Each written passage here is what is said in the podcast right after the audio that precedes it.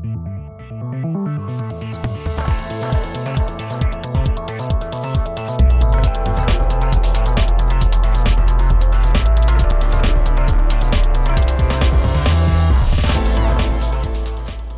everybody, welcome to episode 41 of the Flight Test Community Cast. Today, our guest is Red Jensen. He is the chief, let me see if I get this right, Red. SUAS Type 1 and 2 chief pilot for the NASA Armstrong Flight Research Facility.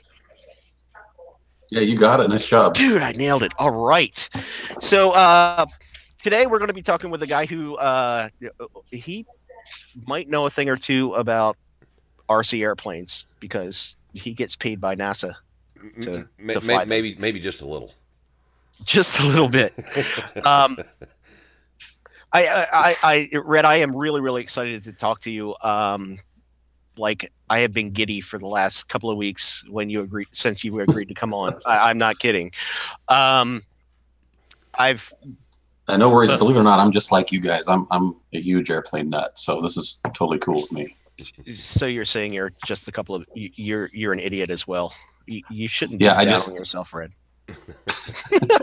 No, I'm, I'm right there. I'm right there with you. I do lots of dumb stuff too. It's all kinds of fun. Cool. Well, Um, that's, that's the funnest part about it, isn't it? Just being an idiot and doing crazy stuff. Yeah, Yeah. do whatever's fun. Yeah.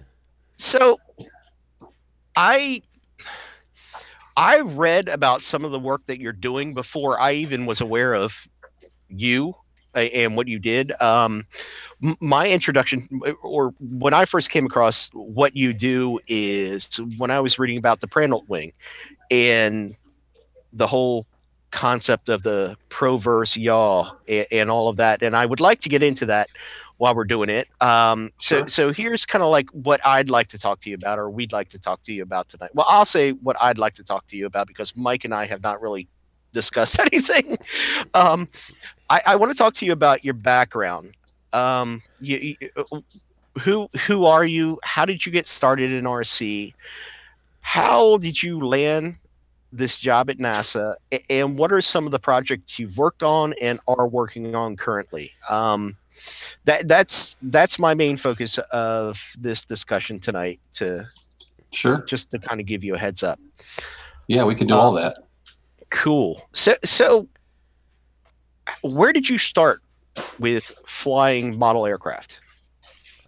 Well, that's a that's a great question. Um, by far, my largest influence was my father. He was a model airplane guy and a full scale pilot. His memories are up in the garage with him building RC airplanes. RC airplanes in the 50s. And um, I was born in the early 70s. And I think my earliest memory is probably about three or four years old at the, at the park with my parents flying a kite. So I grew up around it. Um, it was never really a choice for me. I just sort of always knew that the airplane thing was in my blood, and that's what I really wanted to do. So um, while other kids were maybe out doing stuff they shouldn't have been doing, or even just out playing with their friends, I was usually in the garage um, building airplanes with my dad. So that's that's really where it all started. And um, I I've been flying RC. Gosh, I was just thinking about this earlier today because I was sure the question was going to come up. But um, it's been 40 years now since I have soloed an RC airplane. so Wow. um, I'm I'm 46. So if you do the math, I sold when I was six years old. Wow. um, yeah. It was, Okay.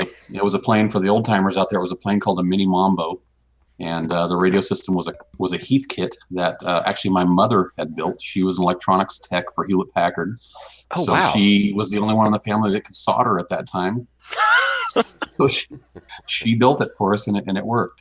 Wow. So, um, you know, it, it it's bred a lifelong passion of all things aerospace, and um, ultimately, I have RC to thank for you know where I am today and what I do for a living. So it's been a it's been a great uh, career and more than a hobby for me for sure. yeah. That's that's awesome, man. Yeah, that's- Now, you you uh, correct me if I'm wrong. I, I'm not really sure on this, but but like poking around on the internet, you have a couple of RC airplane designs to your credit, do you not? I do. Um, that's one thing that I discovered early on is I love to scratch build and I love to design. So um, I've dabbled in it. I've never really taken it incredibly seriously, but I've been fortunate enough to uh, sell a couple designs and um, kit a few and you know do things like that. So um, uh, probably the most recent one, or at least the, the largest um, visibly commercial success, would be the EF1 racer called Invictus, uh, which was ARFed by HobbyKing. oh Um, wow. yeah, electric Formula One is a, is a racing class. I've always Oh, been attracted to What- racing airplanes. Which one was that?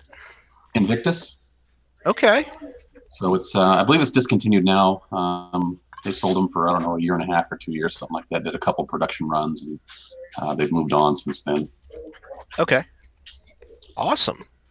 Wow, But, uh, cool. I've also kitted a bunch on my own. I have a laser cutter and, um, you know, very early on, I was, I was kitting a few airplanes and I would have other folks cut my, cut my kits for me. And then I decided that I really needed a laser cutter myself to do prototype work and things like that. And then that sort of turned into some small production runs. And every now and again, I'll be inspired and design something and kit a few of them.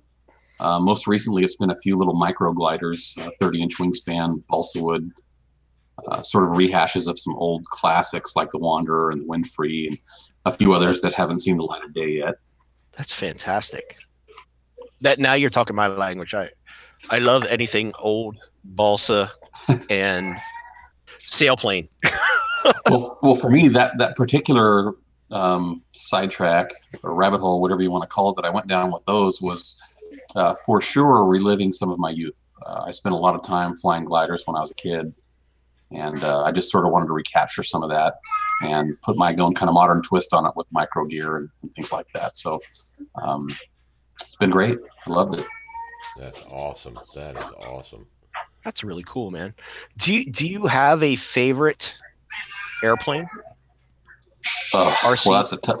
That's a tough one. Um, I, I don't. I wouldn't say I have one favorite. Um, I guess if I had to pick a maybe a genre or a type, I'm I'm really attracted to high performance stuff, and high performance can mean, you know, anything uh, within its own sort of realm, but for sure, pylon racing aircraft and sailplanes. Uh, however, that being said, um, you know, I consider something like Prandtl, which we're going to talk about later, to be high performance. Right? It's not necessarily fast, but it, it's high performance in its own special way. So I, I tend In to like to push, In terms Uh, of efficiency. Yeah, aerodynamic performance. Yeah. So, so I sort of like to push the boundaries there, and um, you know, just do it whatever strikes my fancy. Cool. That Cool. so awesome. Yeah. So hang on, let me get back on the Google Hangouts because I'm looking at the YouTube thing right now and it's uh, your mouth is moving, but you're not saying anything, so it's throwing me off. the delay. Can you Um, do something about the, the fat cameras on me too? That makes me look I weigh, I weigh 400 pounds. Yeah, dude, if you figure that out, let me know, okay? And I'd like to drop a couple years of age. I'm, I'm, I'm 47 myself, so I'm right there with you, bro. Yeah, yeah, yeah. Young bucks. Yeah. So, do you, do you do anything full scale? Do you, do you do you have a pilot's license? Do you fly? Do you have an interest or? I do. I do. I'm a pilot. Um, I am currently designing and building my own Formula One racer right now to compete Oh, at Reno. oh So- my gosh! Oh Are wow. you kidding me? Yeah, no, I'm not kidding. That's that's for real. Wow. Oh man. So so so some. De- can you give us any details on this? Can you talk about it at all? Or are you trying to keep it all under wraps right now? Uh, it's it's on the down low. I haven't really released any drawings or um, you know any concepts or anything like that. But I will tell you that uh, there's a lot of model airplane uh, technique and construction in it. It's it's all hollow molded. Okay. Uh, it's it's all um, done, you know, in a traditional sort of model airplane style. However, obviously stressed uh, appropriately for the full, full scale environment. But um, one of the techniques that I'm that I'm using uh, is a way to keep it light and strong. You know, developed in, definitely in the model airplane world. A lot of the airplanes that I've seen are are overbuilt. While they're completely adequate strength wise, uh, they're probably a little bit heavy. So I'm really trying to target the 500 pound minimum for the aircraft. Um, I feel to be competitive, you've got to be right on the minimum. So I'm doing everything that I can to uh, build as lightly as possible, and that includes uh, you know some pretty expensive materials, and it also means I've broken a few parts trying to figure out where the strength limits are. So, um, you know, a couple years down the road, maybe you'll see it flying. Maybe it'll be a failure. I don't know, but at least I'm going to try. Oh, that's fantastic. That is that is really awesome. That's uh that's one of my dreams is to build uh design, build and fly my own airplane someday. It's funny. It's not if you're if you're a model airplane guy. Um, I mean, you've already done it. You just haven't made it big enough where you can get in yet. All the same physics apply, and um, you've probably got more on the ball than the average home builder who's never done any RC. You understand the flight mechanics and how the controls work and the basic forces of flight and all that kind of stuff. So um, I finally realized that uh, this was doable. For me, I always thought it was out of reach because I didn't have the the structural engineering background. I wasn't worried about the aerodynamics. I wasn't worried about um, the design per se. I was always worried about the thing being strong enough so that, you know, number one, I didn't die. Once I realized that there's a method to test um, and to design to, then it all really becomes totally doable. So I'm super excited about it, and, and um, that's really kind of curtailed a lot of my RC activity. Oh, I bet I, so. I, I can imagine. Yes. Yeah. Um, so we, we had a we had a guy on uh, as a guest not too long ago who who uh, basically the same kind of story except he, he was just trying to build an ultralight uh, from basic materials from from Lowe's. Peter Sripol. I don't know if you are Yeah, I, aware of him I at all. followed his I followed his uh, video series. Pretty cool stuff. yeah. Okay, cool. So yeah, yeah. So he flew it, and uh, Yeah, awesome. It, it is. It, it- it's it's a pretty little biplane, and uh, he's. It, it's funny that in this day and age, uh, as far as aviation has come, it, it's it's almost to the point where nobody has the confidence to do what people would have done back in early aviation. Just build it, have the confidence to get in it and fly it. Um, and, and I guess there's a pro and a con to that. Um, the pro to that is we don't have a lot of people being killed in airplanes these days, and that's a good thing. The- con to that is that it it, it seems like uh, it it prevents people from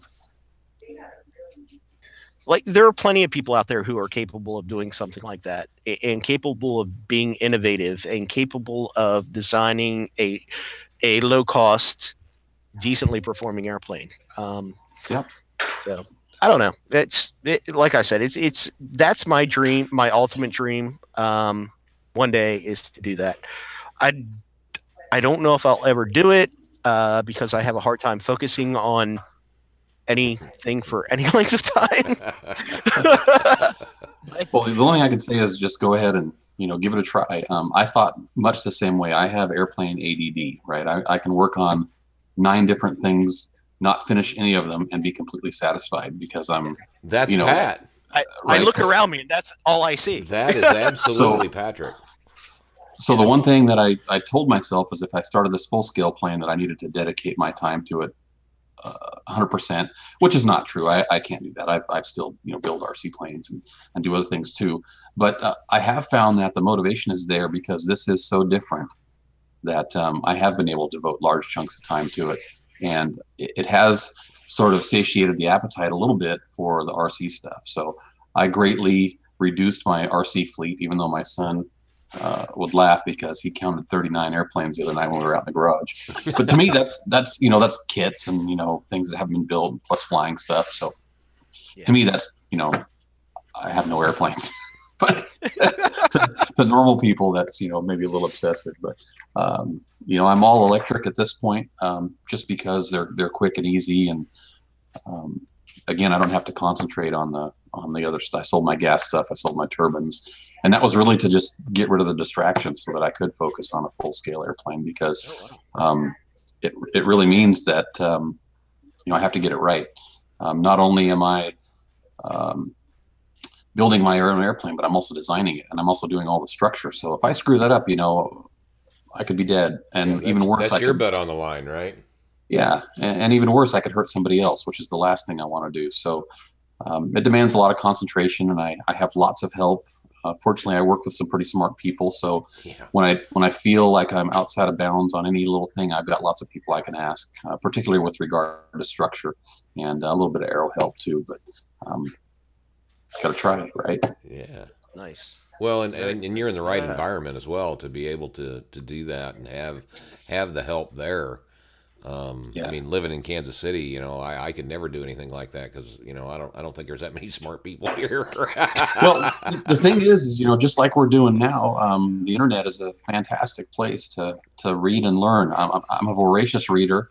Uh, I credit all of my, um, I don't know if I want to call it skill or know-how, or probably just just what I've learned has been through reading, be it various forums or uh, you know books or whatever. Um, that's that's how I sort of pick up my knowledge.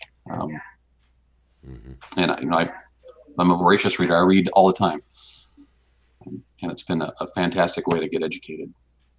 Awesome. Sure. Um, well, I, I've got a I've got a couple of uh, questions for you, uh, especially in your work at NASA. Um, you know, when you're doing all this, uh, um, I'm going to say RC stuff because really that's what it is. Um, do you guys use hobby grade equipment or is it specialty equipment that you guys have put together yourself? Uh, all of the above. So, um, with the stuff at work, it's really kind of left up to me um, to figure out how we want to implement things. But typically, we use off-the-shelf servos, off-the-shelf linkages. Um, you know, same batteries. Uh, we build our own extensions and, and wiring harnesses and things like that. But for the for the vast majority of the airplane part, not the research part, but the the, the command and control um, stuff like that, it's off-the-shelf RC stuff. Now there are autopilots on board. There are various other payloads and instruments and things like that that all have Sure. to play nicely, but um, they are by and large just big model airplanes. Yeah. So so I'm I'm probably talking more about uh, transmitters, receivers, things of that nature. Is it mostly? I use a JR12X and, and mostly JR8711 servos. So yeah, it's all it's all hobby grade stuff. Oh, awesome, awesome. Good hobby grade stuff. Yeah. Well, but it's, Well, it's yeah, still yeah. hobby grade stuff. Yeah, though. I mean, that's- you gotta- know. yeah, you tend to you tend to gravitate towards the the stuff that is higher end, and it's not because um, um, higher torque, for instance, or we're brand snobs or anything like that. But when you're doing research flying, um, it's all about one making sure it works, so you get the data. So you buy quality stuff because quality stuff tends to not fail. Um, there's an airworthiness aspect to it. So some of these aircraft are several hundred pounds Mhm. and um, you can't have an out of control airplane due to a uh, you know an inexpensive servo or a cheap receiver or something like that. So you tend to use tried and true and um, stick with it. Plus, you know, it makes spares easier. If everything's the same, then you know you just grab in the box and replace that servo or whatever. Yep. Yeah. Absolutely. Yeah. Um, Yeah. So, what what are some of the uh, the projects that you've worked on? What what are some of the aircraft that you've you've flown or helped develop? So uh, specifically at NASA or just over the years? Well, I whatever. I yeah. Let's go with How much time do you have? anything you want to throw out there. Well, so I'm relatively new at NASA. I've only been there about five years. Um, a little bit of history, though. Um, let's see. In uh, I'll have to think about the years, but I, I don't remember exactly. But I owned a hobby shop for quite a while, Oh, and uh, a friend of mine who was a fairly well-known sailplane designer uh, was working for a company called Arcturus Marine, and uh, Arcturus is a navigation star. It's the third brightest in the constellation. Uh, I can't remember exactly what, but anyway, it was a marine company, and um, he was fairly well versed in composites. So he was building composite stabilization fins for the world's luxury yacht market. So they have essentially these big underwater wings, mhm. and um, they go on the bottom of these big, giant, expensive boats, and they uh, move just like a, a wing or an aileron would to stabilize these while they're underway. So he developed that. It turned out to be a great product line for this particular company, and it sort of uh, they developed it, figured out the science to, to design and implement these things and build them, and then he was bored after that. So it got to be a production environment where he could turn it over to somebody else, and they just did production. He convinced the owner of the company that UAVs were the next up and coming thing, And since he was quite experienced uh, building sailplanes, he uh, convinced him to let them design a UAV and try to market it. So the owner sort of invested some money. And the first project they did was just a simple set of wings for an existing airplane for the Navy, actually for the Navy Research Labs, NRL. And uh, Okay. oh, did I lose you guys? Nope, you're still, Oh, there you you're go. good. Okay. And anyway, so um, long story short, that turned into a whole whole product line, and uh, we, I, I, I was working at the hobby shop at the time. Uh, Mark knew that I was a fairly competent pilot, and Mark was the designer, by the way. And he asked me if I was interested in doing some flight testing for them. So um, I agreed, and that was just like a weekend thing. You know, I, they would get an airplane ready, and we would go out and test it.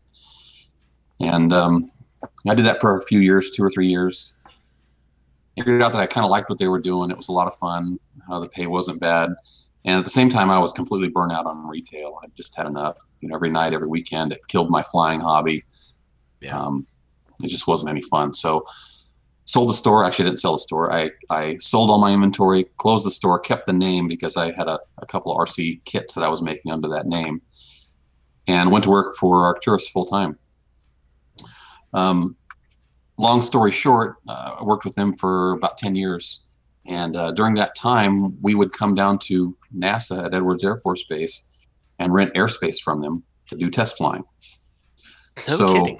yeah, so that's how that's how that introduction started. Um, and you know, being the airplane geek that I am, I was always asking a million questions and wanted to go look in the hangars and show me what you got and tell me about this and let me look at that. And um, it all culminate, culminated in them offering me a job. Um, they had a model lab or have had a model lab since the 1950s. Um, it was started by a guy named Dale Reed, who was an RC modeler, um, had one of the very first RC sets here in the Antelope Valley. And um, he's the guy that developed the lifting body. So Yep. you know, the six million dollar man thing, all that, that was all Yeah. him doing it for fun on the side. And he happened to have some eight millimeter movies that his wife had shot, and he was showing them around the office. Hey, look what I did on the weekend, type of thing. and uh, it caught the attention of the center director at the time, Paul Bikle, and he agreed to fund this thing, this this research with this lifting body. So they agreed to work on it, you know, lunchtime, after hours, weekends, that sort of thing. And um, you know, if you know anything about the lifting body series, you know it was fairly successful. A research program that eventually gave us the space shuttle. Yep. Yeah, absolutely. So I'm the latest guy to carry on that tradition uh, with with the Model Lab and uh, doing Wow. research stuff for NASA. That's pretty So special anyway- all unto itself. yeah, Yeah, that cool is very stuff. special. So they offered me the job, um, and I told them no, wasn't interested. Yeah. so I was I was living in Northern California at the time, and uh, you know I have I have a family, and they're all in school, things like that. Uh, so it would have involved a, a 500 mile move, uproot my whole family, that sort of thing. And uh, I liked what I was doing. I loved working at Arcturus. I, I honestly thought I would retire from there. And um, over time, it took about a year and a half before I finally decided that it would be something I'd like to do. And I had visited them. I saw what they did. And of course, I was very much attracted to the job, but the, the fact of moving and all that just didn't appeal to me. Uh, so I kept telling them no. So after about a year of this, I, I mentioned it to my wife. Um, I hadn't told her prior to this that, hey, you know, NASA offered me a job. And she says, oh, really? That's cool. Where's it at? And I said, oh, it's down at Edwards. And and I said, well, we'd have to move. And she says, okay. what do you mean, okay? She says, okay, let's do it. Let's move. So Wow. uh, all, all told, it, it took about a year and a half to uh, convince me to to pull up my roots and, and go. And I'm glad I did. I don't regret it at all. It's been fantastic, and I'm sure this is the job I'll retire from. So, so uh, where do you live now? I, uh, uh, the reason I'm asking is, do you live anywhere near Mojave? Yeah, I'm about uh, 40 miles from Mojave. Okay. Uh, I was in. I was at the Mojave Airport in 1986 when Rutan was building the Voyager, a- Yep. and went in. I was in high school at that time. I, I took a tour of the place, saw the thing being built, and that was the coolest airport I have ever been at in my life. I don't know if it's still as cool as it was back then. It's got a really it was- cool vibe. Yeah. it was an amazing place. Oh my gosh. Like I remember an F 86 taxiing by like it was it, it was done up kind of like a drone. It had the orange on the tail and on the wings, and and there was an F one hundred five tucked away in the corner over there, and you know various states of this repair. It, and it was just the coolest place ever. And, and, then Scaled Composites had their thing going on. Uh, I don't know. To me, that that whole area is like definitely a mecca of aviation, and someplace sure. I'd love to get back to someday. It still is. Um, you know, of course, all the uh, you know the spaceship company and Virgin Galactic and all that they're out there along with Scaled, uh, along with the National Test Pilot School, and there's a there's a really big contingent of the home builder, do it yourself.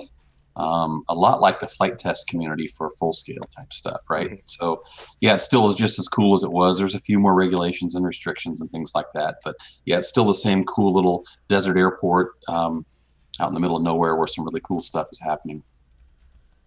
Yeah. So to answer your question, though, I live in Palmdale. Um, Mojave is directly north of here on Highway 14, and um, yeah, it's I don't know maybe 30 minute drive or so, 40 minute drive, something like that. Okay. That's yeah, that would be fantastic. To go out there and hang out for a while. It is. They do. Um, I'm friends with a few of the scaled engineers. Uh, they do pylon racing every other Friday, and I've only made one so far. It just happens to be, you know, there's always something going on where I can't get away. But um, a lot of good guys out there. If you're familiar with an airplane called an IFO, which is one of the mm-hmm. first sort of nearly indestructible indoor airplanes, um, that's designed by a guy named Dan Craig. He's a scaled engineer, good friend of mine, and um, they do some really neat stuff out there. Wow. Yeah, that that is cool. just the coolest stuff ever. really. Yeah, I'm ah. just trying to look through some of these. Uh, uh, a guy named Delta Dart on here is asking uh, what's typically added in terms of basic instrumentation packages on the models. Oh, sure. So it depends on what we're doing. We have some purely RC airplanes um, that we use. Uh, for instance, we've got a Carbon Z Cub, and we use it for a, a mothership. Right? It's a, it's a drop ship for some of our smaller Prandtl flying wings um, all the way up to things that are fully autonomous. So our, our basic autopilot is a, a, Piccolo made by a company called CloudCap Technology. And it's kind of an all-in-one unit. It's got a full IMU package in it, uh, full air, aerodata package, which is, you know, a pitot-static system, and then um, integrated GPS and integrated command and control links. So that's the bare minimum usually for our autonomous stuff. And then it depends on what we're doing from there. We'll have several instruments can be uh, you know visual instruments cameras things like that. It can be atmospheric instruments. It can be uh, radars. Um, adsb is a big thing right now. We're doing a lot of work with integrating unmanned aircraft into the national airspace with full scale aircraft. Um, can be enhanced data collection systems. So it really just depends on the project but we we basically start with a piccolo autopilot system and then integrate from there. That's awesome Speak, speaking of ADSB and the integration aspect of things, um, typically, uh, well, by and large, the hobby community is is very against the uh, registration uh, requirement that has now been, I guess, reinstated. Yeah, reinstated. Yep. Yeah, reinstated. Um, uh, what are your thoughts on that? Well, so it's funny. I, I walk the line, right? I'm an avid RC guy, and I also do it for a living. Um, I'm, I'm with most of the community. I, I think it's overreaching and unnecessary. Um, you know, I think there is some some level of regulation is required, particularly with the proliferation of um, you know uh, quadcopter type aircraft where they, they take very little skill uh, to go fly, and without that skill, sometimes comes a little bit of a lack of judgment too. So right. I'm all for having them flying uh, but don't be doing stuff stupid with them, right? You know, you're getting in the way of the firefighters, you're flying over people, doing that kind of thing. That's what I have a problem with. So I don't know what the right answer is. Um, the wrong answer, though, is punishing everybody for the acts of few. But yeah, in absence of a better idea, I'm not sure what the what the right way to go is. Yeah, and that's the unfortunate thing is that that it is a, a very small minority. Very, to to be uh, on the non cynical side, it's a very small minority of uh, of people that are bringing things down on the rest of us to be on the cynical side uh, it, it, it's a money another money making scheme by the government um, you know, in, in a way of controlling whatever. Um, Well, I've been a long proponent of the AMA. I know people, some people like them, some people don't like them, but I feel if you belong to a CBO, a community-based organization of some sort, and they have an established safety track record, and an established set of guidelines that if you follow that, then you ought to be good to go. It's worked for decades, and um, now it doesn't. I, I would, I would venture to say though, there's a lot of folks that have um, a never heard of the AMA or, or B don't want to join because they have uh, something they can fly out of a schoolyard or field or, or something like that in the non-traditional sort of model airplane uh, field club type sense.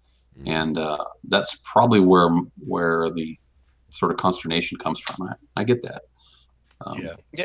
My my st- if if it were simple, which it's not, the the division in my mind should be: Do you make money with this? If this is your business, then we need a different set of regulations. If this is what you do for fun, then join the AMA or fly within a certain set of of, of reasonable boundaries. Um, right and that's what we had for a while with with part 107 and the and the, the registration requirement going away and But unfortunately they felt like that's necessary to bring back so Yeah. well, a- and the problem is people weren't being reasonable. I mean, there was it- the, there are too many people, like you said, that are able to fly irresponsibly, easily without knowledge of what they're doing. Well, and, Yeah. And, and and still yet, I mean, kind of like what Fred's saying here on the on the chat.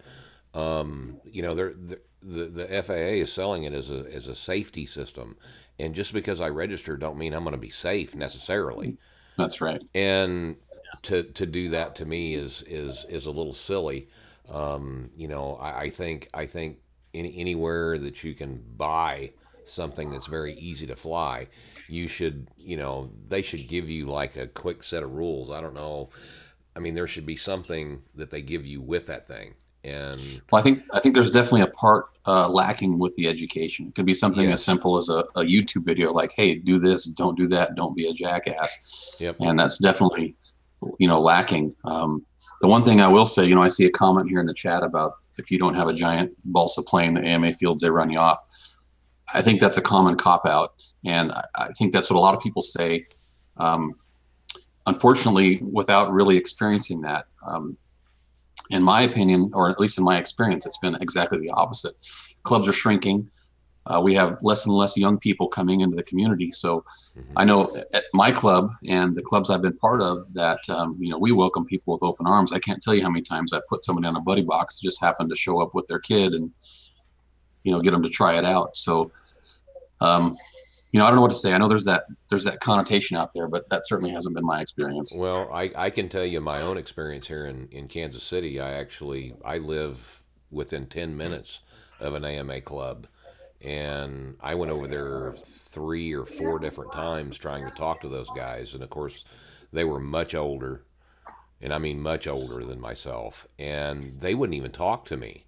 And Well, they can be cliquey. That's for sure. That's true with any group. You know, if you're you're a new guy showing up, and sometimes they don't they don't take kindly to that. Yeah, well, I didn't even bring any airplanes with me. I wanted to try to find out a little about the club, let them know, hey, I'm interested, blah blah blah, and they would not talk to me. And then uh, I actually drove from from where I live now. It's almost an hour uh, to another club uh, in a town I used to live in, and I rode up on a motorcycle with with my wife, and they grabbed me, you know, brought me up to the flight line. You have any airplanes? What do you fly? What do you?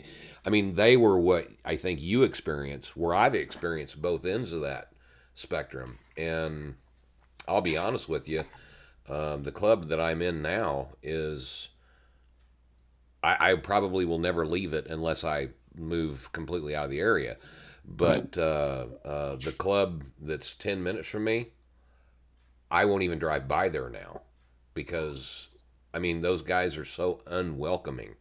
And I guess it's I guess it's hit or miss. You know, um, uh, yeah, there's cliques in everything you do. I guess right. yeah, And for me, whenever I saw that, and, and I won't I won't pretend that it never happened in our club because I I witnessed it a few times, but I also went out of my way to let those people know not only the, the club members that were acting like that, but also the other folks. I'm like, hey, this isn't, you know, this is not normal, and this is supposed to be a fun thing. And for me, it's it's RC has, uh, it's absolutely fun. I love the aero, I love the building, I love the flying, I love all that stuff. But when it comes down to it, it's really the people. Mhm. Uh, I've met some of the best people I've ever known, and some of my best friends are folks that I've met through air modeling. So when I see that sort of um, you know that elitist attitude, which I see it a little bit in the higher end parts. You know, I fly turbines and did some pattern and things like that, and and they sort of tend to get a bad rap. But there there absolutely is some of that out there, and, and it's unfortunate. So you just got to do your best to to overcome it and and spread the good word.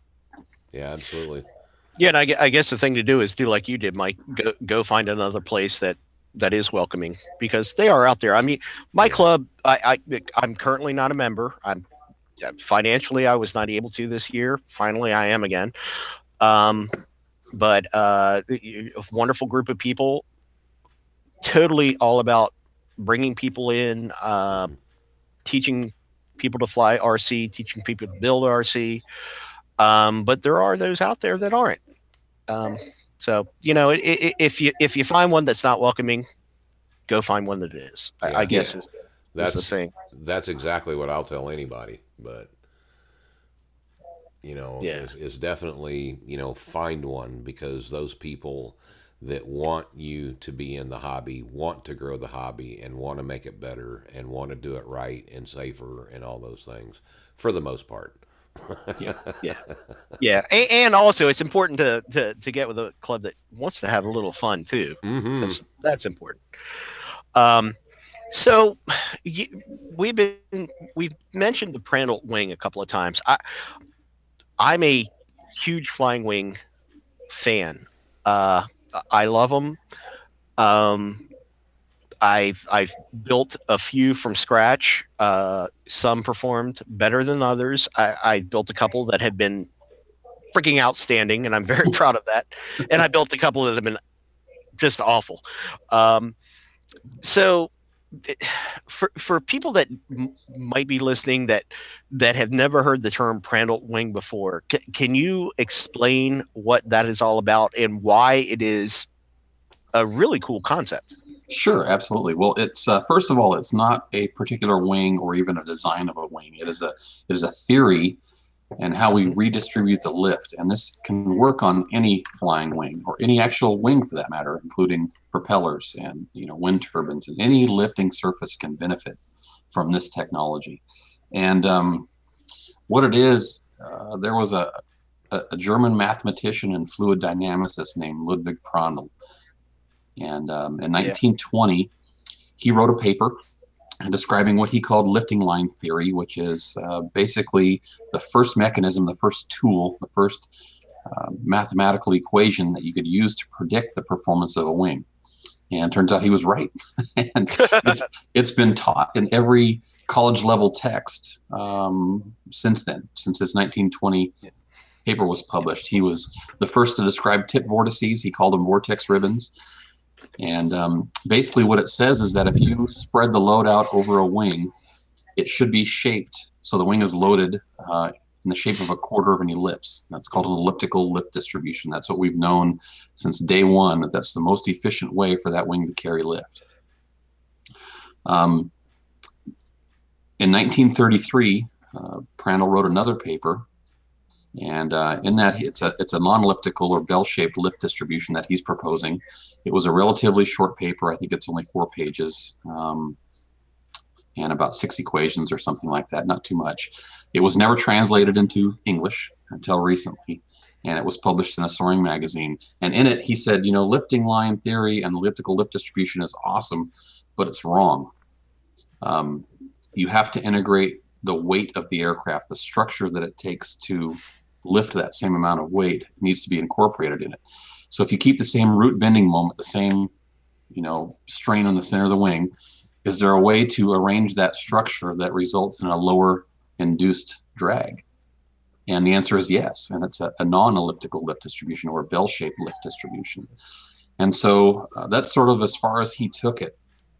Um, there were other folks that sort of experimented with it along the way. I think last time we counted, there's about seven individual designs uh, that have flown successfully, both RC and in the full scale world, that demonstrate um, this trait of proverse yaw, which is incidentally a byproduct. It's not the reason that you do this in the first place. It just happens to work out that way.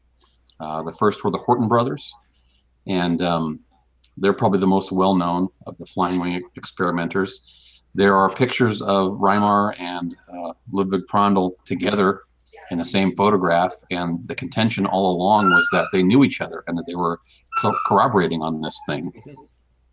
Nothing could be further from the truth. There's not one ounce of evidence that they ever shared uh, any data or anything like that. So uh, the assumption up until now has been that they were contemporaries, which they were, but they absolutely were not working on the same problem.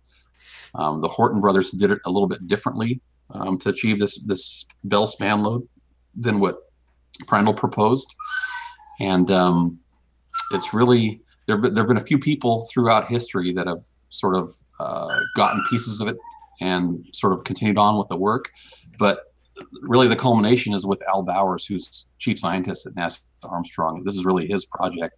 Um, he's the brains behind it. He's the one that figured out how to do this lift distribution and and turn into a formula where you could basically design any wing around it or with it. And I'm just the guy that figured out the structure and built the airplane and, and fly it. So, um, and it all really started out about Al is a, a flying wing aficionado, but he's really trying to figure out why birds don't have vertical tails. You know, why is it that these hmm. models of flight that we've been staring at for thousands of years, none of them have vertical tails, but every one of our airplanes, for the most part, do have vertical tails.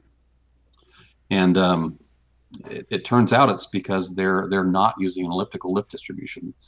Um, so that's that's it in a nutshell. I could I could probably talk for an hour about this, and I'll, I'll certainly go into as deep as you like. But I, I um, as far as I'm concerned, you could keep talking. I'm I'm loving it. all right. Well, first of all, anybody that's interested in it should go and download the NASA technical report. That's got all the math in it. Um, it's got all the technical equations.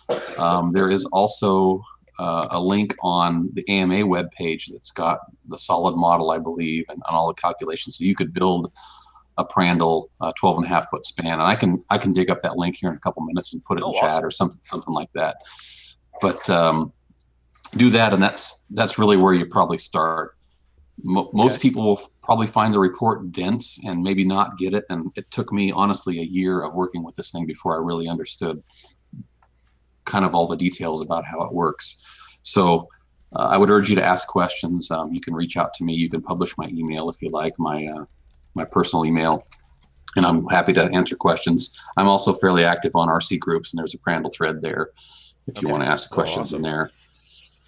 But um, so so back to the bird thing. Um, some birds use their tail for stability and control. They all use them for stability to some degree, but but some of the terrestrial land soaring birds have a big broad tail, like falcons, eagles, things like that, and they do use them to maneuver.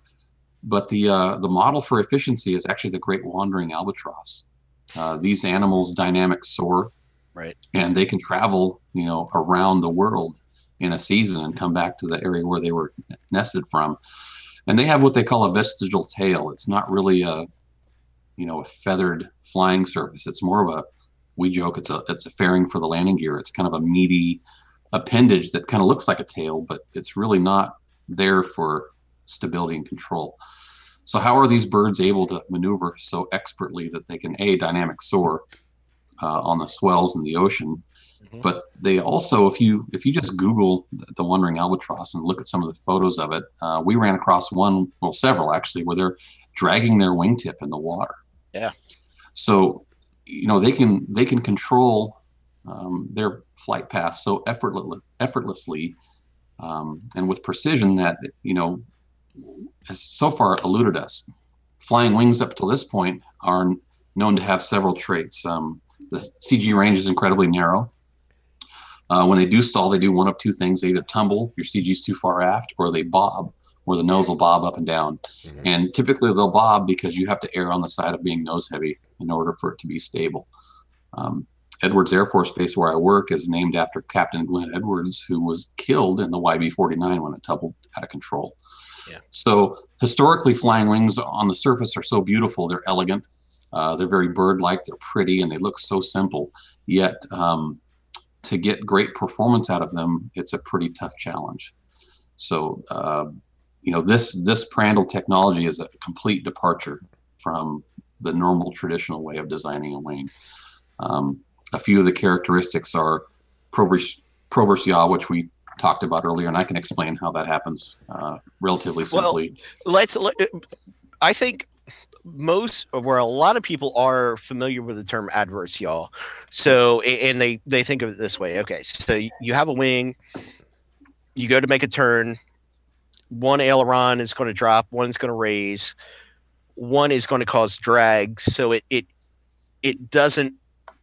It, it, you got to add rudder to Yeah. make a coordinated turn. Is basically, I guess, because of the drag on one side of the wing.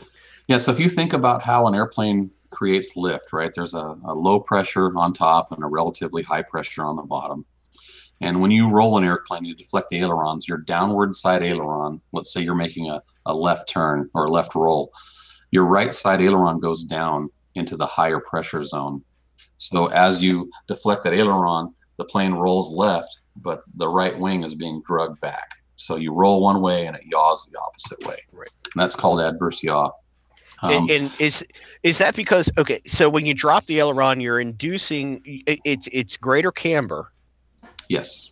So are Greater you lift. inducing more? Like what is that? Uh, parasitic drag or what? What is that? that Well, your that- hand your hand says vortice. Right. That's what I'm saying. Yeah. Yeah. So so when you deflect that aileron, um, since the wing is creating lift, right? You have the again the higher pressure underneath and the lower pressure on top. So as the aileron deflects downward into that higher pressure zone, it gets drug aft. Okay. So it's it's simply a putting the barn door out in the slipstream. It's an air brake. Yeah. So if your your other side okay. aileron, right? Your your left side aileron is up. That's in the relative lower pressure zone. So the downside aileron has more drag than your upside aileron does. That's Okay, why aileron gotcha. differential exists, right? You, Mhm. you familiar with differential, where you have Yes. more up travel than you have down travel? It's it's precisely to counteract adverse yaw. Okay. Um, interestingly enough, the vertical tail was invented by the Wright brothers. Um, their early Happy designs. Wright Brothers Day. Yeah. their um you know their early gliders were were no vertical surface on them whatsoever and uh, they figured out that um, they called it well digging or well drilling where they would roll one direction and the aircraft would slide off sideways hit the ground and, and break up and they'd have to repair it. They also invented the yaw string by the way too. So some of the very early photographs you can see a yaw string on the aircraft. So the vertical Which is tail which is a really simple turn and bank indicator in a sense, right? Yes, it's it's strictly a, a, a yaw indicator. So um, when you're a pilot and you're looking out the front of the It's the aircraft, it's the it's the string. You want to keep that string right in line. Yeah, the, the ball is a, a coordination indicator too, which is basically the same thing. So um, they invented the vertical tail, and it sort of stuck. It's a it's a very effective way to control yaw and add stability. Um, as a result of that elliptical lift distribution and this adverse yaw problem that's prevalent on you know 99.9% of the aircraft on the planet so along comes prandtl and um, he, he postulates this theory but he never builds an airplane and he really kind of drops it completely. He never really did anything with it. And so a few guys dabbled with it and um, to my knowledge nobody ever built an aircraft demonstrating prandtl's theory until uh, we came along. And, and actually al had an intern prior to me who built a klingberg wing which is a two meter wooden flying slope wing. And he redesigned it to use this lift distribution. And um, that as far as i know is the first aircraft to ever demonstrate uh, prandtl's theory and proverse yaw uh, because of prandtl's theory. There have been other aircraft that have demonstrated proverse yaw but not coupled with prandtl's theory. So uh, I have, I don't know if you can see it, but I have a little Prandtl wing right here. Um, this is one of the very early concepts that we had for a Mars airplane. We're working on a, a Prandtl M right now, which is the Mars project. And this is a 24 inch span airplane. Um, the idea is currently to still package this in such a way that um, you can fit it inside of a cube satellite enclosure, specifically a 3U, which is three CubeSats stacked together. And it can ride as nose ballast on the next Mars mission. And this will get ejected in the upper atmosphere and glide down to a certain landing point and map the proposed human landing site and do some atmospheric research as well. But this is this is basically the Prandtl wing that you've probably seen, but scaled down to 24 inches. Um, we've go- since gone away from this because you can see that it's a tiny little thing and you can't carry much payload here. Right. But the interesting thing about this is um, uh, when I designed it, I I had in mind a way to package the airplane. So how do you get a 24 inch span thing inside of a four inch cube? And the idea was you could take this thing and it's like a it's a single surface, um, one layer of carbon fiber and some fiberglass, uh, stiff enough to carry flight loads, but not stiff enough that you can't take it. Let me see if I can get it on camera here, and you can roll it up. Oh my god! Oh wow! So, so you do Holy this, right? And now you can fit this inside of a little, a little tube or whatever. And then when it- okay. For for those uh, of you uh, listening on and not watching, he he just took a 24 inch. Uh, Red just took a 24 inch flying wing, rolled it up, let it go, and it went right back like like those silly little bracelets you used to slap on Yeah. your wrist. funny idea. That's That that's where I came. awesome. That's that was my inspiration. Um, that and a tape measure. They both do the exact same thing. So Dude, You're you using the- hero. Well, awesome. Yeah, it's just you know you mess around with stuff long enough, you figure some things out. So uh, you use the camber of the airfoil to actually become the structure of the wing, and it, luckily it's stiff enough. So um, it just happens to work out. So we've gone away from this though for reasons I can talk about later. But um, you know, it's a great idea, but it just didn't work. So it's fine for for little stuff. That is Wow. just unbelievable. So this is just a free That's flight, you know, a little Chucky so cool. glider. Yeah. But anyway, back to um, I, I realized I didn't explain how and why the the proverse yaw works. So uh, when you're designing an, an airplane and you're using the elliptical lift distribution, one of the goals is even downwash behind the wing. You want an even amount of downward deflected air after the wing, um, and that's where you get your minimum induced drag from. With a with a lift a bell-shaped lift distribution, uh, you actually get downwash towards the center of the wing in here, and then it crosses over into upwash at about 70% of half of the wingspan. I don't know if I get back, back here far enough where you can see what I'm doing with my fingers. So um, traditional elliptical, you want even downwash all behind the wing. And with the bell shaped, it's it's downwash and it transitions to upwash.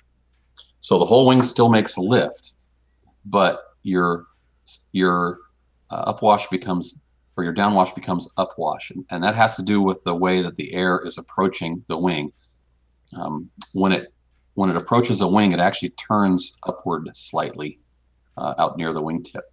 So if I can, uh, and, and the way we achieve this lift distribution, by the way, is with twist. You can also do it with um, planform. So you can shape the wing to sort of resemble this this um, this planform. Most famously, the Spitfire is an elliptical plan form, and that's a way to get an elliptical lift distribution purely through shape. Uh, you can blend airfoils, you can twist. So this is a lot like I don't know if you can see right down the tip here. This is a lot like extreme Oh, yeah. washout, Yeah. but it's Yeah. but it's more than that. This is twisted about 12 degrees Yeah, I can see the twist in it. And it's also non-linear, which means it's not a, a, completely straight progression from root to tip.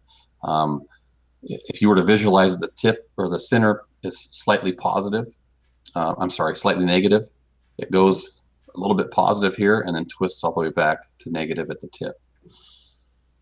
So now when you have this plane that's flying through the air with the upwash um, out at the wingtip and the downwash in the center, when you deflect the aileron that same direction, you're now deflecting it. Your downside aileron is now into the upwash. Uh, I'm sorry, into the downwash, which is less drag. So when you deflect, you increase the lift, but you reduce drag. So when you roll left, you also now yaw the same direction. left. And so that's where the proverse yaw is generated. It's not from, I've seen some comments online, it's not from the control surface per se, but the control surface is outside the, this crossover point. Incidentally, in a normal wing, uh, you get, and I'm explaining this poorly, I'm all over the map here, but um, in a normal wing, you get a wingtip vortice, and that's why you see the winglets on airliners. Mhm. So you have the high pressure air underneath, the low pressure on top, span wise flow takes it along the span. It hits the tip and it starts to mix. So the high pressure pushes up and starts to roll, and you get the you get the wingtip vortice. The winglet is there to take advantage of that. The, the air rolls up, hits the vertical part of the winglet, and gives a slight little push, almost like a sail on a sailboat in some ways.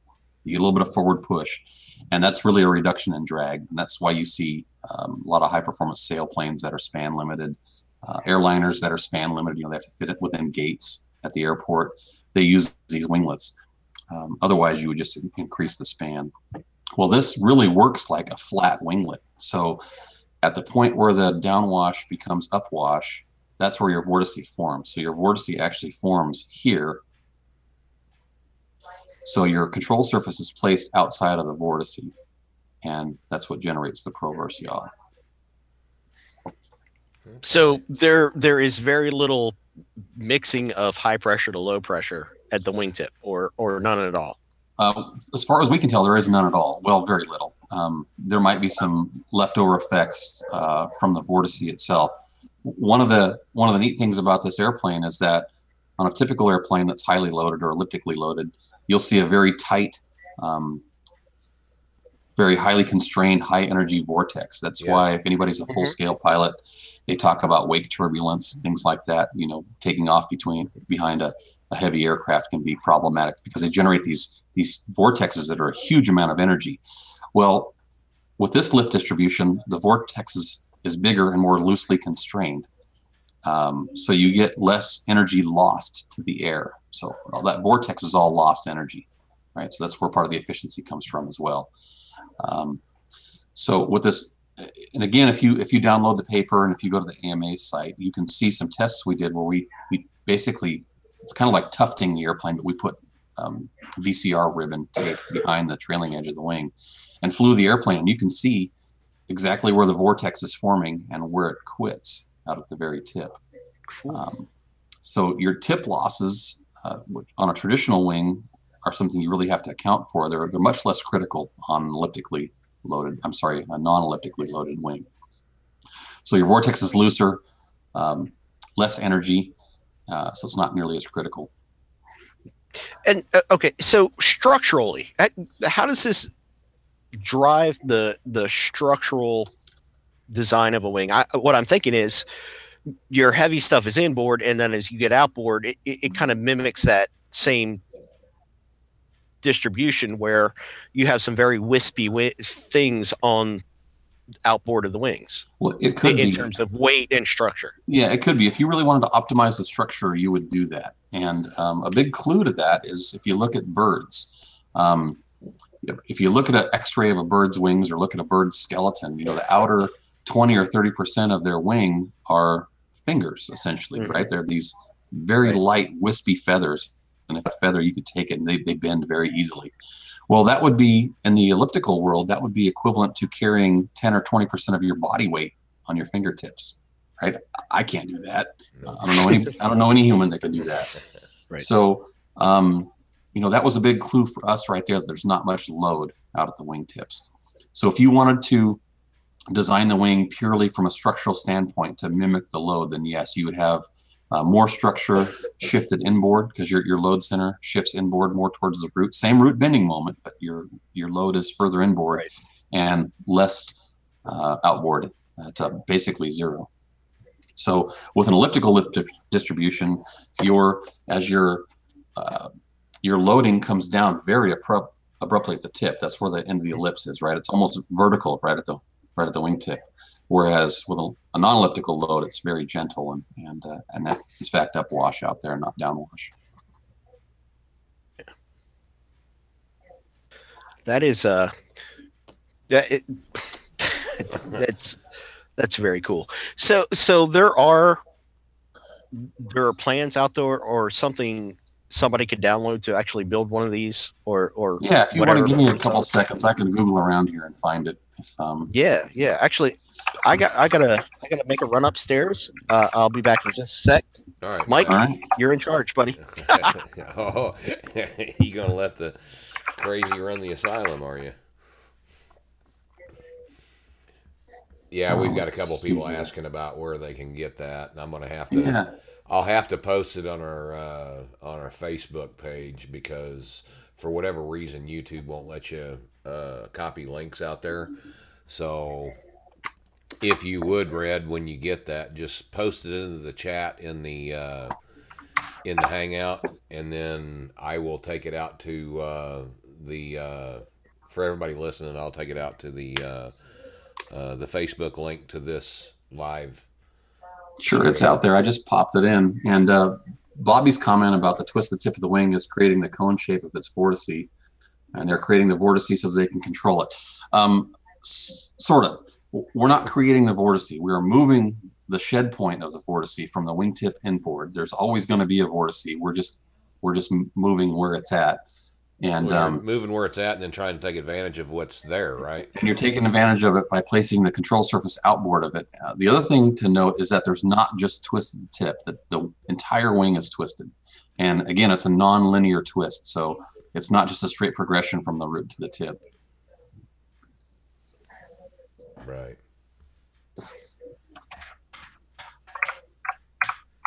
So I just uh, typed the name of the of the program. Uh, it's called Prandtl. It's it's Ludwig Prandtl. Ludwig Prandtl.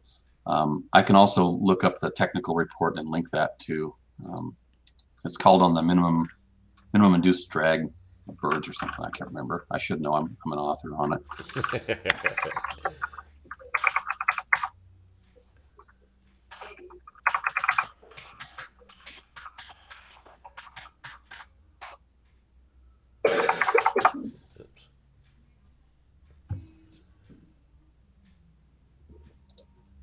I think I found it.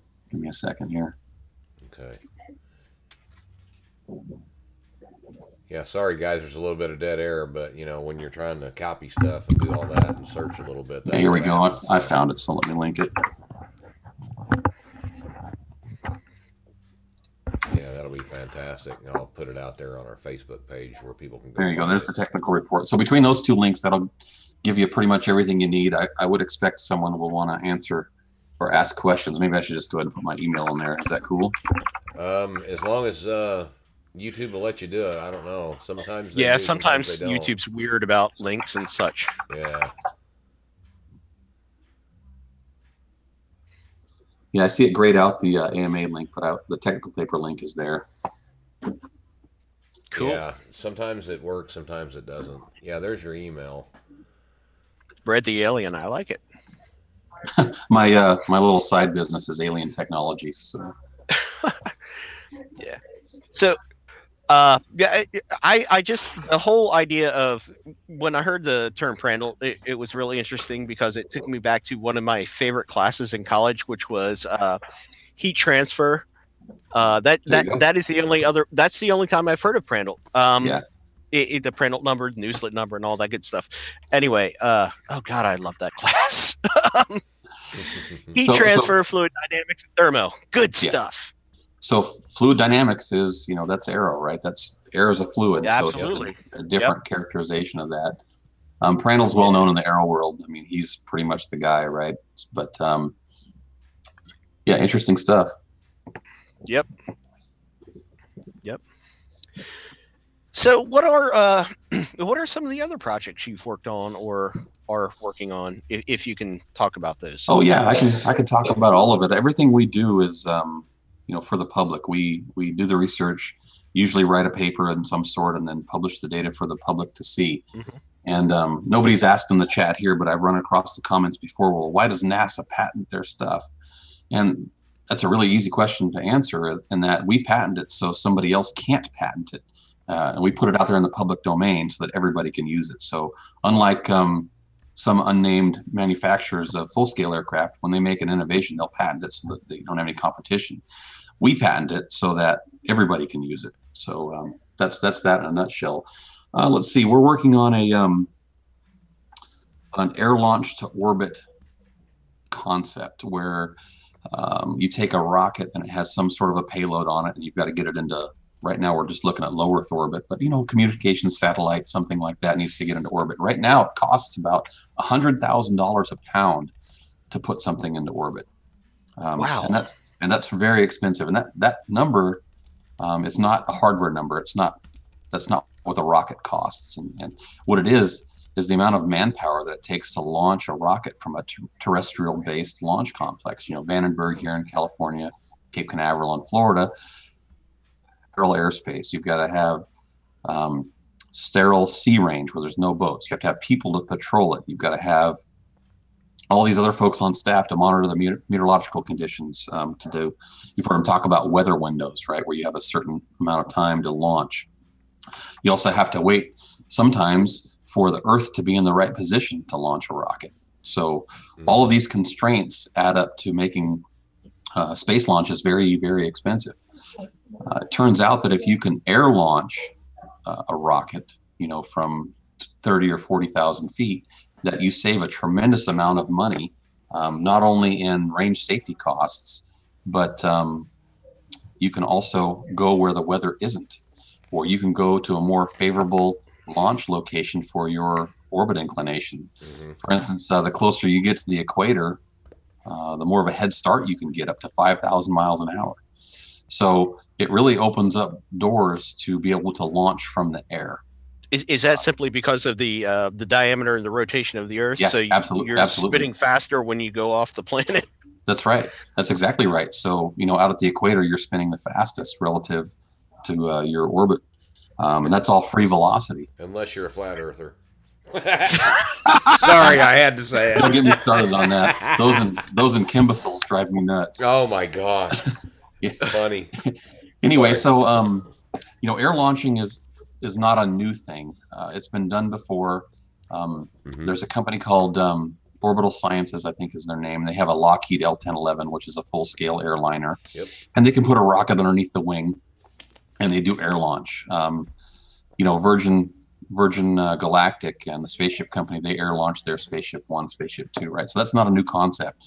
Uh, what we've done, however, is taking a look at optimizing that. How do you air launch um, to get a little bit more efficiency?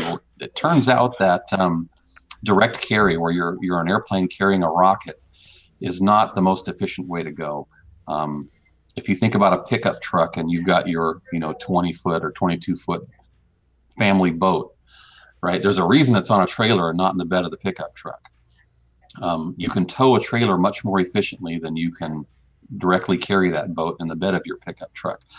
So our idea is to take a very high lift to drag ratio vehicle, uh, essentially a glider, and um, put a rocket underneath that, and then tow that whole package up with some other airplane. So, uh, you know, they have Scaled has White Knight, right? And there's exactly one of those in the world. It's pretty specialized piece of hardware, and they're building the new one, the big Yeah. giant one, Stratolaunch, Right. which should fly anytime. I understand. Um, is, is is that at Mojave? it is, yeah, absolutely. And, and Yes, is it really huge. the largest hangar door in the world? I believe it is. It is the largest Okay. airplane in the world. Um, I've been fortunate enough to see it, and it is absolutely massive. So, if you take a, um, a ratio type vehicle and you hang a rocket underneath it, then you can tow it with some other aircraft. Um, you know, civilian aero towing has been around since what the 50s or maybe before, certainly before that, and World War II and things like that. But you know, Piper Cub will easily tow a glider that's much much larger than it, and um, you know, it can do that happily because the glider is so much more efficient than the tow plane. Yep. Well, now if you take that same glider and you take the pilot out of it, make it unmanned, um, you again get a, a further reduction in cost. Um, some of them are obvious and some of them aren't so obvious. Some of the obvious ones are you now you don't need a propulsion system, so that means you don't need to carry fuel. Um, if there's no pilot in it, it doesn't have the cockpit doesn't have to be heated or cooled. Uh, there's no ejection seat. There is no cockpit for that matter. Um, you can have an electric airplane, which means not electric propulsion, but electric flight controls. Yep. Now you don't have to have uh, hydraulics. you don't have to have all the associated actuators. So your whole your whole airplane, your launch vehicle or your, your tow vehicle, sorry, not your tow vehicle, but your carry vehicle becomes much, much more expensive. I'm sorry, inexpensive. Inexpensive, lighter. And lighter. Yeah, and lighter. Um, now, some of the costs that people don't think about it are that um, traditionally with a, a terrestrial based launch complex, your rocket, um, especially if it's air launched, has to be man rated. That means that there's some level of certainty that it's not going to blow up and take the flight crew with it, right? Even if you're launching an unmanned satellite, your your airplane that's carrying it, um, or even the launch pad for that matter, um, you know, needs needs to be protected in the case of a failure. Well, with an unmanned aircraft, um, you know, that's not such a high risk. So now your your rocket, your launch vehicle, doesn't need to be man rated. So again, there's a cost savings there, um, and we haven't even gotten to the part where you save 30% or so, roughly, of your fuel um, because you're air launching in the first place. So you couple all those things together, and we think we can put something into orbit for about ten thousand dollars a pound. Wow. So um, that's a long story. You asked what I was working on. Um, we have a roughly one third scale model concept of a. It's a 27 foot wingspan glider, and uh, it's a twin fuselage design, so something like Stratolaunch. Um, it has kind of an inverted V in the center wing, and um, you know you'd hang the rocket underneath that. You tow the whole affair up to some altitude. You cut the glider loose. The glider drops the rocket. The rocket goes off into space, and the glider comes home. So totally reusable launch vehicles. Uh, your tow plane can be any number of different things, and uh, all that coupled together works to reduce the, the launch costs. Yeah, That's- and your, and that's your tow cool. vehicle's far enough, or your yeah, your tow vehicle's far enough away from everything that if something was to fail, you have a much better Yeah. chance of, of not having any issues. That's right, and then the actual launch is decoupled anyway, so the glider's in free flight. uh, Mhm. when it makes its launch. And so, you know, in the full scale world, we're envisioning something like a C 17 or a pair of C 17s. You could put the payload, the rocket, into one C 17. You could put the glider in another C 17. You could be anywhere in the world you wanted in, you know, a day or two. Uh, to get a, a favorable launch inclination and the right weather window, and again, just makes the whole thing portable, reusable, and less cost. That's amazing. Very cool. Um, so Delta Dart's talking about the F-106 and C-141 project. Um, that's called Project Eclipse. And um, I have a very good friend of mine at work was an engineer on that project, and he's got some fantastic stories. They also called it dope on a rope. So, That was uh, there's there's papers out there on that too if you are interested in reading it. But uh, the project is called Eclipse if you want to research that a little bit more. So uh, that that program is called um, TGALS, Towed Glider Air Launch System. And in the world of horrible, horrible acronyms, that's one of them. I suggest you do not Google that without some sort of safe search on. Yeah. It's so you know, look for Towed Glider Air Launch. That's much better. But, but TGALS, it's bad. And- do not type in T gals. You Yeah, might get something with a surprise. Yeah, it's definitely a surprise. so um, Packing a little bit extra there, are you? yeah so there was there was that i was actually hired in the very beginning that was the project i was specifically hired for that that project had languished for some time um, they actually never had a flyable prototype and uh, since then we've built a couple different airplanes and um, last i heard there may be a company that's ready to start building a full-scale flight demonstrator so Oh, cool. Nice. yeah pretty cool So- stuff So is the glider just a uh, a conventional glider with, with the rocket strapped underneath, or Uh, sort of. It's it's two fuselages with typical stock outer wing panels, and then the center wing is an inverted V that's custom. And in the center of that V, there is a uh, custom built fuselage that carries the rocket. So um, Okay. there might even be a picture online here. Yeah, I saw it on. Uh, actually, saw the video of you guys towing it on the Facebook.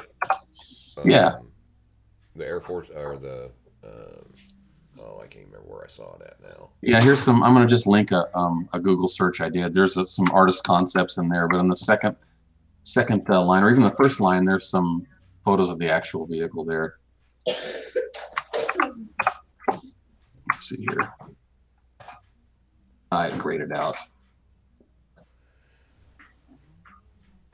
uh, Yeah, it's not going to let me post it. Yeah, most of those links won't work in Yeah. the YouTube chat. You can Yeah. put them in over in the uh, in the Hangouts chat where uh, I put the YouTube originally. Yeah, there you go. And then what I'll There do is, is I'll copy that and put that in the. Uh, uh, Oh yeah. Okay. Cool. I'll put that in the uh, in the Facebook Yeah. um, comments as well. Yeah, there you go. So let's see. That's That is slick. Yeah, it's different for sure.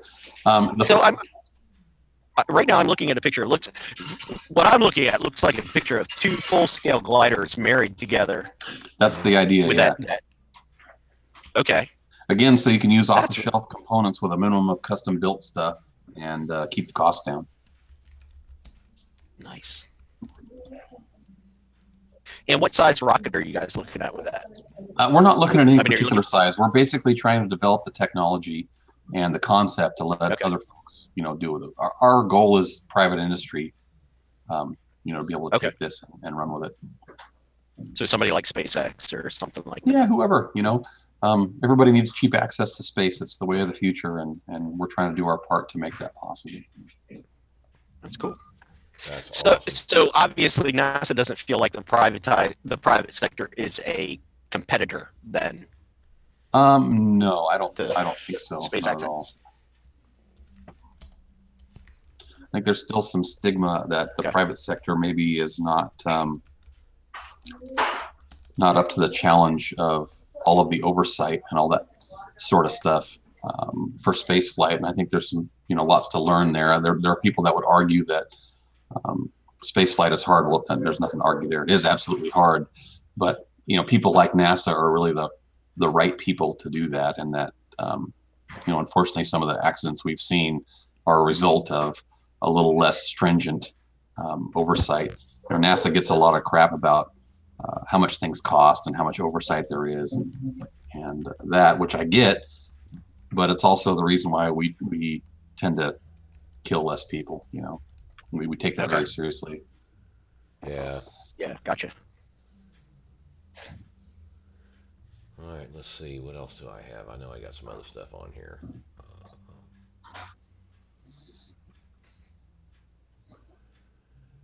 So, for just general public, what's probably the most recognizable thing you've worked on? Um, boy, that's hard to say. Um, you know, in the RC world, I guess the, the largest commercial success I would say is the HobbyKing thing, the, the Invictus EF1. Yeah, the Invictus. I also did. I don't. I don't know if you guys have been around long enough, but maybe ten years ago or twelve years ago, there was the whole flying boat craze where there were there were uh, Yeah, yeah, hydroplanes that that actually flew. They looked like an unlimited hydroplane that you'd race on the water and then they would take off and like fly the Miss around. Budweiser stuff like that. Yeah. Yeah. Yeah. Um, um, my design was called Miss Hanger One, and I sold I don't know five or six thousand of those things. Um, that was fairly Oh, that's cool. yeah, it absolutely burned me out. I did it all myself in my garage. My wife helped me, and my kids helped me. And uh, but man, that was that was a lot of work. That's a that's a great way to ruin your hobby.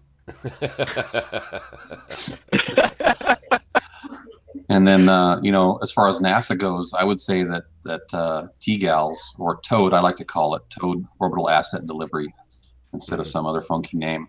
And Prandtl are probably the, the most highly visible things that, that I have done. yeah. Um, although there have been a ton of other smaller projects that probably don't get the same amount of recognition that are equally important. Um, some really neat stuff.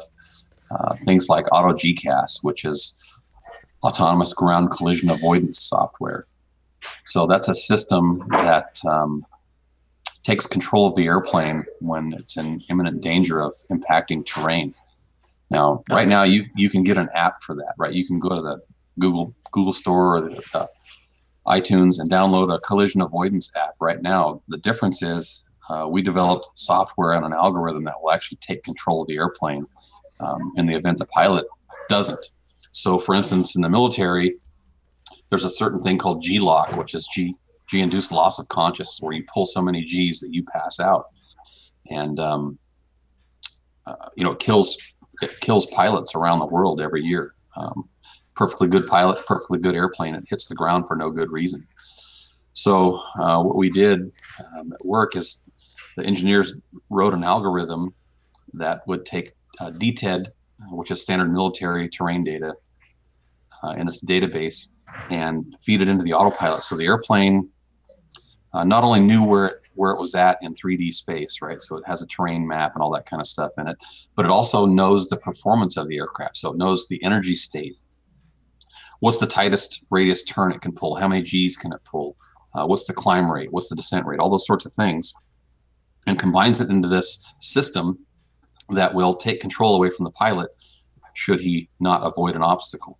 Oh wow! And the cool thing is it c- continuously computes a um, you know escape plan. So it's not just one set maneuver to avoid some certain obstacle. You know, if you're flying up a box canyon, it's smart enough to know that maybe it can't climb over the wall, but it will move over to the side to give you enough room to do a 180 degree turn and come back out the other side, um, all independent of the pilot. So um, that was done, you know, essentially with a model airplane with an Android phone and uh, some software running on it and- Wow. and that's been and that's been um, successful enough that it's fielded right now on F-16s and F-22 and F-35 come right out of the factory with that software loaded. So we know of um, at what if- least what six lives that have been saved because of the the- system. What if the pilot has an iPhone? What what's he do then? Don't even need a phone anymore. It's just it's just all loaded. But um, uh, if you you know there's there's um a, s- a YouTube video out there of an F-16 guy doing some air combat training at Hill Air Force Base, and he passes out, loses consciousness, and the aircraft is in full military power, so it rolls over nose low, goes supersonic, headed roughly straight down, Mm. and uh, the the system took over, uh, pulled level the wings, pulled up, and then got him back above uh, his hard deck, and essentially saved his life. He he comes to, has no idea what's going on, and he finally realizes that uh, you know he had blacked out. Uh, pretty interesting stuff, and I can probably put that link in here too, if you guys want to see it. Crazy. Um, plus, there's a whole myriad of other stuff that we do. You know, um, everything from pilot training and currency. We're we're qualified just like the full scale pilots are. Uh, obviously, not as stringent, but we have to go through the same the same processes um, and the same checkouts. They have to you know have to take a check ride, and you have to get a medical clearance and you know, all that kind of stuff. Um, we do that. Um, we also fly you know, an S1000 multi-rotor to take aerial photos of the center and different things like that. Um, there's there's tons of little research projects that go on in between all the rest, where maybe you just want to get a uh, you know a nice a nice picture, or maybe you want to fly a, a new radar system and see how it works. Um, there's just all kinds of stuff like that. So, so do you do uh, much, uh, if any, uh, first-person view flying, or We do, um, particularly with the twin glider setup, uh, you know, because we're dropping this hundred plus pound rocket. Um, you tend to not fly within line of sight. yeah? We're also we're also towing. So if you can just think about the the dynamics of an autopilot controlled vehicle, um, having one autopilot controlled vehicle follow another autopilot controlled vehicle to aero tow is not a is not a trivial task. So would what we do is we will automate the tow plane where it flies an autonomous racetrack, and then I'll fly the glider initially within visual line of sight, but eventually I transfer over to an FPV setup.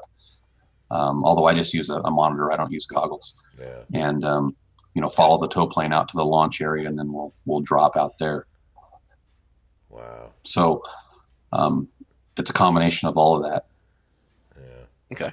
Well, And like, some- somebody For instance, we were doing some head tracking Sorry. uh, not necessarily head tracking, but you know, uh, pan tilt type camera work. You know, a long time ago before that was really common in the RC world. Sure. Um, we, we thought that that was probably a good way to sort of get better situational awareness. As any FPVer knows, you have a limited field of view. Mhm. Um, you know, unlike a real airplane Right. where you can turn your head and look around, things like that. So we're trying to improve that. So we did some work with that. Um, you know, the other thing we're working on in the Prandtl series is the Mars project, where we're trying to fly these little planes on Mars. And there's a lot of challenges there. Um, one of the largest being uh, one, how do you navigate on Mars, right? If you if you want to drive to another state or cross town or whatever, what do you do? You, you punch in your Yeah, your address into GPS. Well, there's no GPS on Mars, right? There's no, there's not even a reliable magnetic Well, yet. pole. Yeah, yeah, exactly. So Yeah. what we're looking at is a stereo vision based tracking system where will the vehicle will navigate, um, say, to a common waypoint, you know, a, a large um, physical land feature out in the distance, something like that, Okay. uh, so that we What- can what about- navigate. it. What about using stars? Well, yes, sort of, but you know that the whole the whole planet is uh, moving through space just like Earth is, and we don't have an accurate uh, celestial map from Mars' point of view, right? So um, we think it's just easier to use a couple cell phone style cameras and, and some simple um, uh, stereo vision algorithms and navigate that way. Well, I mean, the if, if, if you want to go that way, as opposed to you know mapping the stars from Mars. Okay. So uh, the other the other challenge is that you know there is an atmosphere there. It's not breathable like we we have here on Earth, but there is there is fluid in the in the atmosphere on Mars. So um, about twelve thousand feet on Earth. I'm sorry, about twelve thousand feet on Mars is equal to about hundred thousand feet on Earth. So it's like you know trying to fly you know a 24 inch span airplane at hundred thousand feet. So this might cruise at say 30 knots uh, indicated, which is you know the the amount of across the wings into the pitot tube, but it's closer to 400 miles an hour, so true airspeed. So your velocities are quite high, your indicated airspeeds are very low, um, and you also have lower gravity, so you have inertia problems. uh, We call inertia coupling, where it's a phenomenon that um, happens when the way the mass is distributed across the wing, um, it, doesn't lead to a stable configuration. So in short, we're adding mass, you know, like third of the way out or halfway out the span to sort of dampen these roll oscillations uh, that we get at these higher higher altitudes and, and lower Reynolds numbers. So it's a it's definitely a challenge just to get the thing to fly correctly, and then uh, somebody else is going to take it, you know, probably JPL and miniaturize everything, all the components, space harden it, do all that kind of stuff. So we're solely concentrating on figuring out the aero aero portion of it, making the thing a flyable vehicle, and then we're integrating the payload and miniaturizing and figuring out how to pack it up later. So what what kind of uh, software are you running? I mean, what are you like fluid dynamic software? That, that um, what is it? Computational C- Yeah, CFD CFD. stuff that you're running that you can model the atmosphere on Mars. So um, the answer is our own. so it's some stuff that we've developed, right? We have again some very smart people that do that, but we can take something like a SolidWorks model and um, import that into a, a CFD environment and get an idea.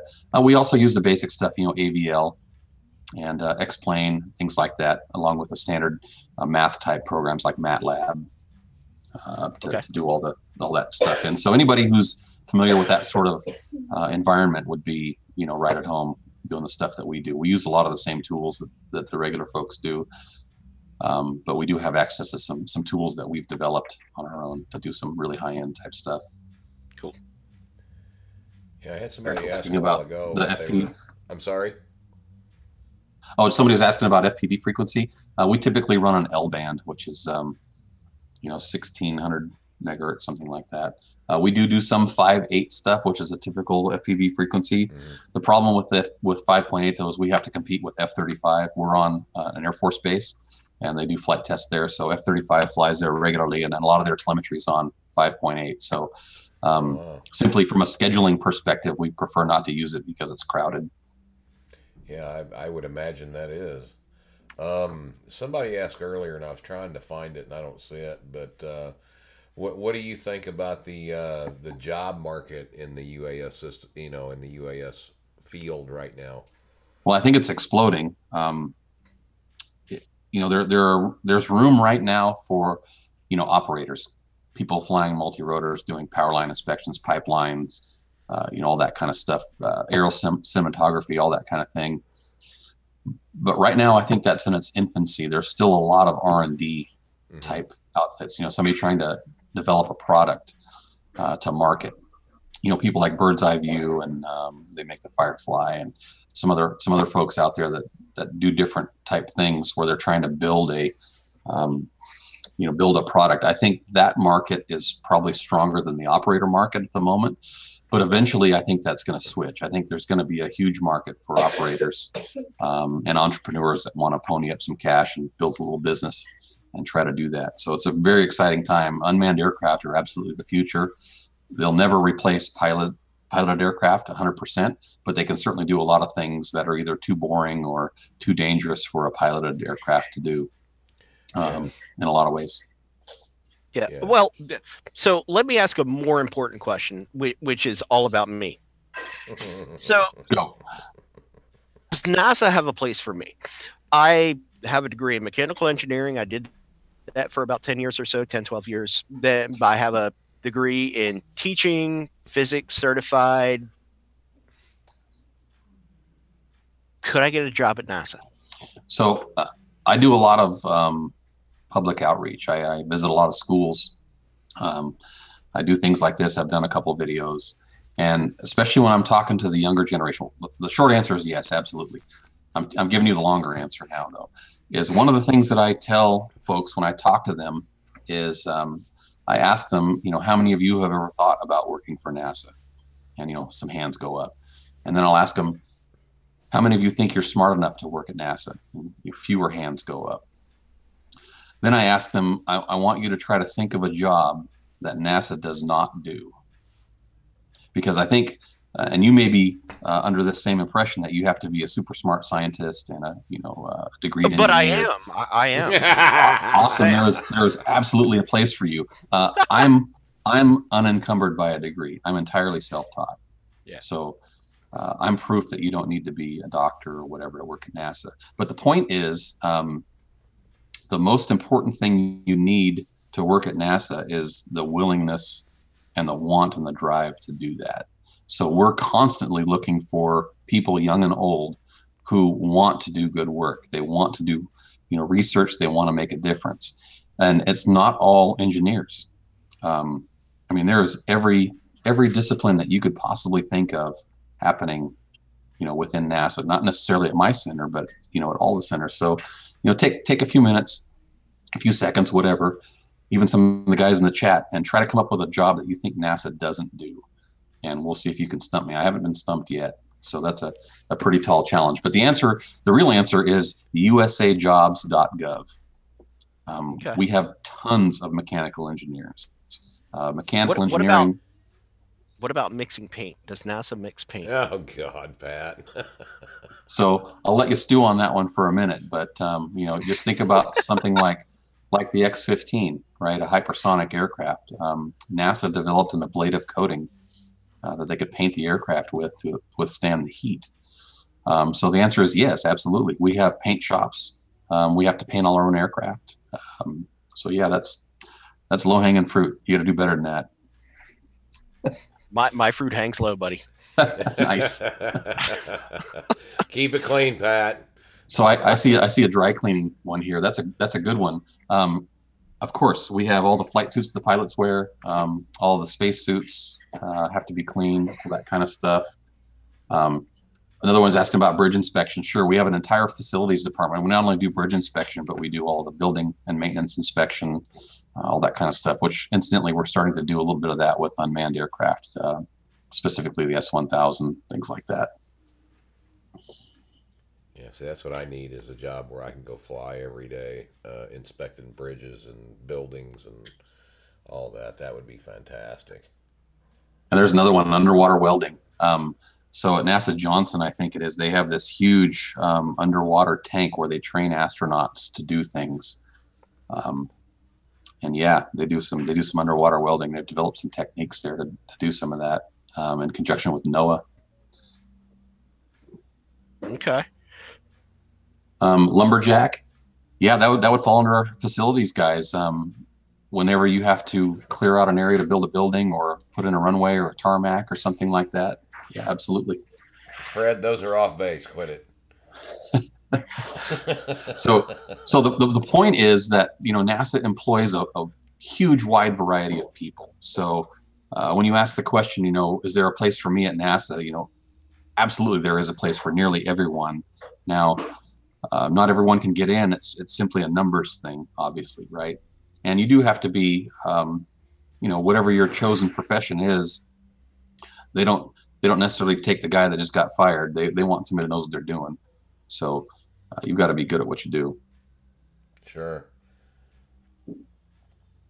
Well, I'm in ink manufacturing, and that's something that uh, I, I know they do a lot of because we actually uh, uh, will uh, supply ink to some of the some of the. We have a giant graphics department that does Yep. all of our decals, all of our posters, all of our uh, all of our artwork, all that Yep. kind of stuff. So yeah, graphic artist, uh, you know that type of stuff. Yeah, you bet. Yeah, that would. Oh, we also take um, interns every year. You know, um, ironically, the Prandtl project is largely an intern project. Um, we do the the construction, the actual flight of the aircraft, but the interns a lot of times we'll do a lot of the integration on the airplane. You know, I'll give them a set of guidelines, or we'll have a document that says, you know, you have to interface with this system or whatever, and we'll of course oversee it. But we give them a huge amount of latitude to actually touch the airplane and build things. That's Um, awesome. And then My, they'll uh, take the data and reduce it, and you know, do something with it. My my my youngest son is currently a freshman, uh, eh, majoring in physics right now. Um, Awesome. And that that would be something he I think would love to do. Uh, I can put the intern link up. Um, Awesome.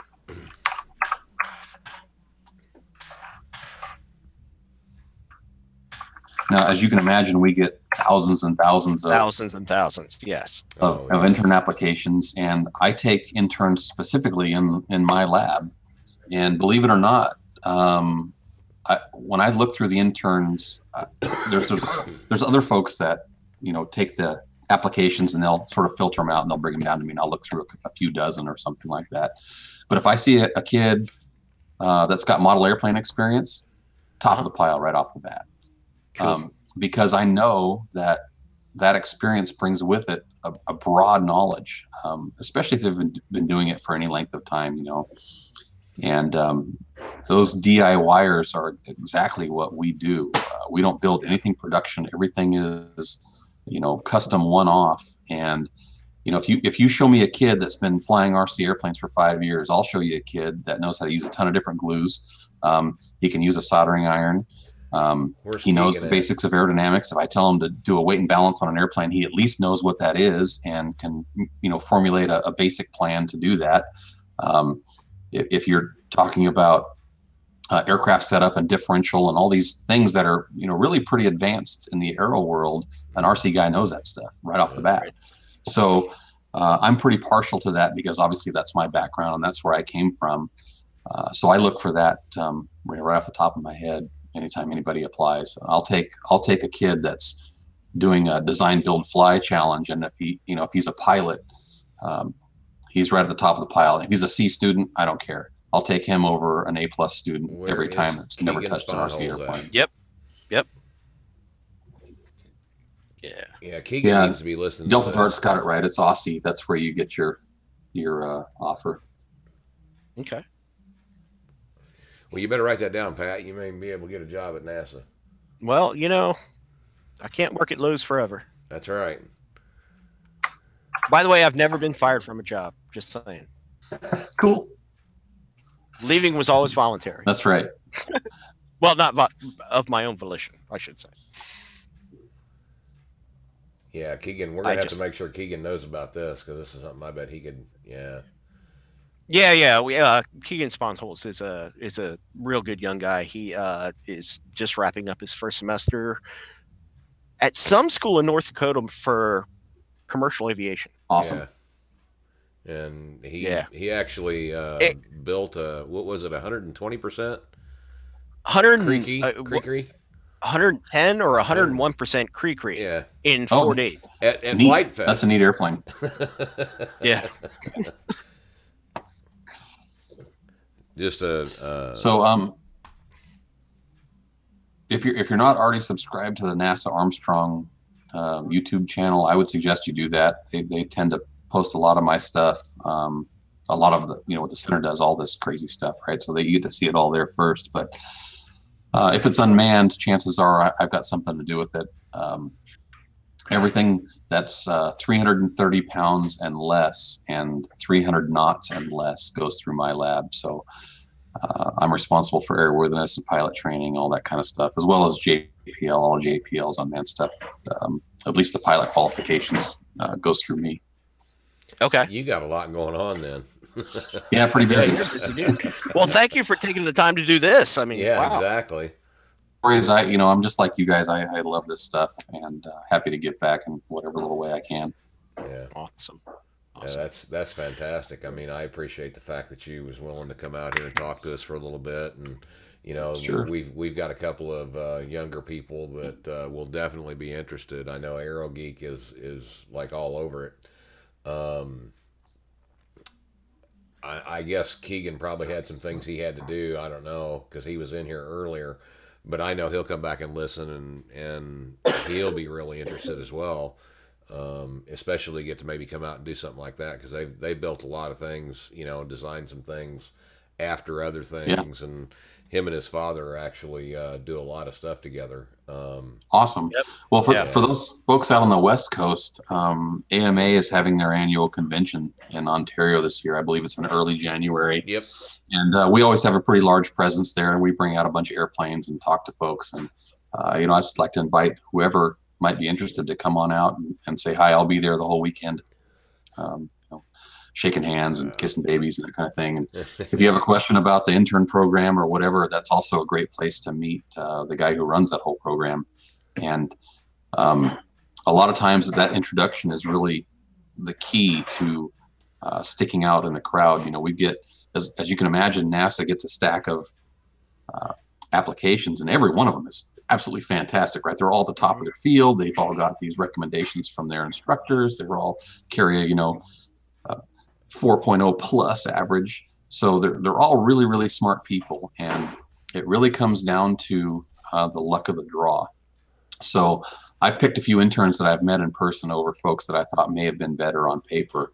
And I'm glad I did that because, um, you know, the personality and the drive is what's most important to me, um, you know, for whatever Yep. that's worth. Well, Yeah. that's I think that's worth a bunch. I mean, some I, I would rather hire. I mean, you know, I've been a manager myself for a while, and I would rather hi, hire someone that may take a little longer, but but wants to do a, a better job than Yeah. somebody that's great on paper but really doesn't have any. I always want- at all. Yeah, I always want the person who wants to be there. If you want to be there, I'll teach you the rest. The enthusiasm is the key. Yeah, Yeah, absolutely. Anybody can, almost anybody can do anything. It's the will to uh, want to, do, the it. work to make it happen. Mhm. Yeah. Yeah, the want to's got to be there, or you can forget it.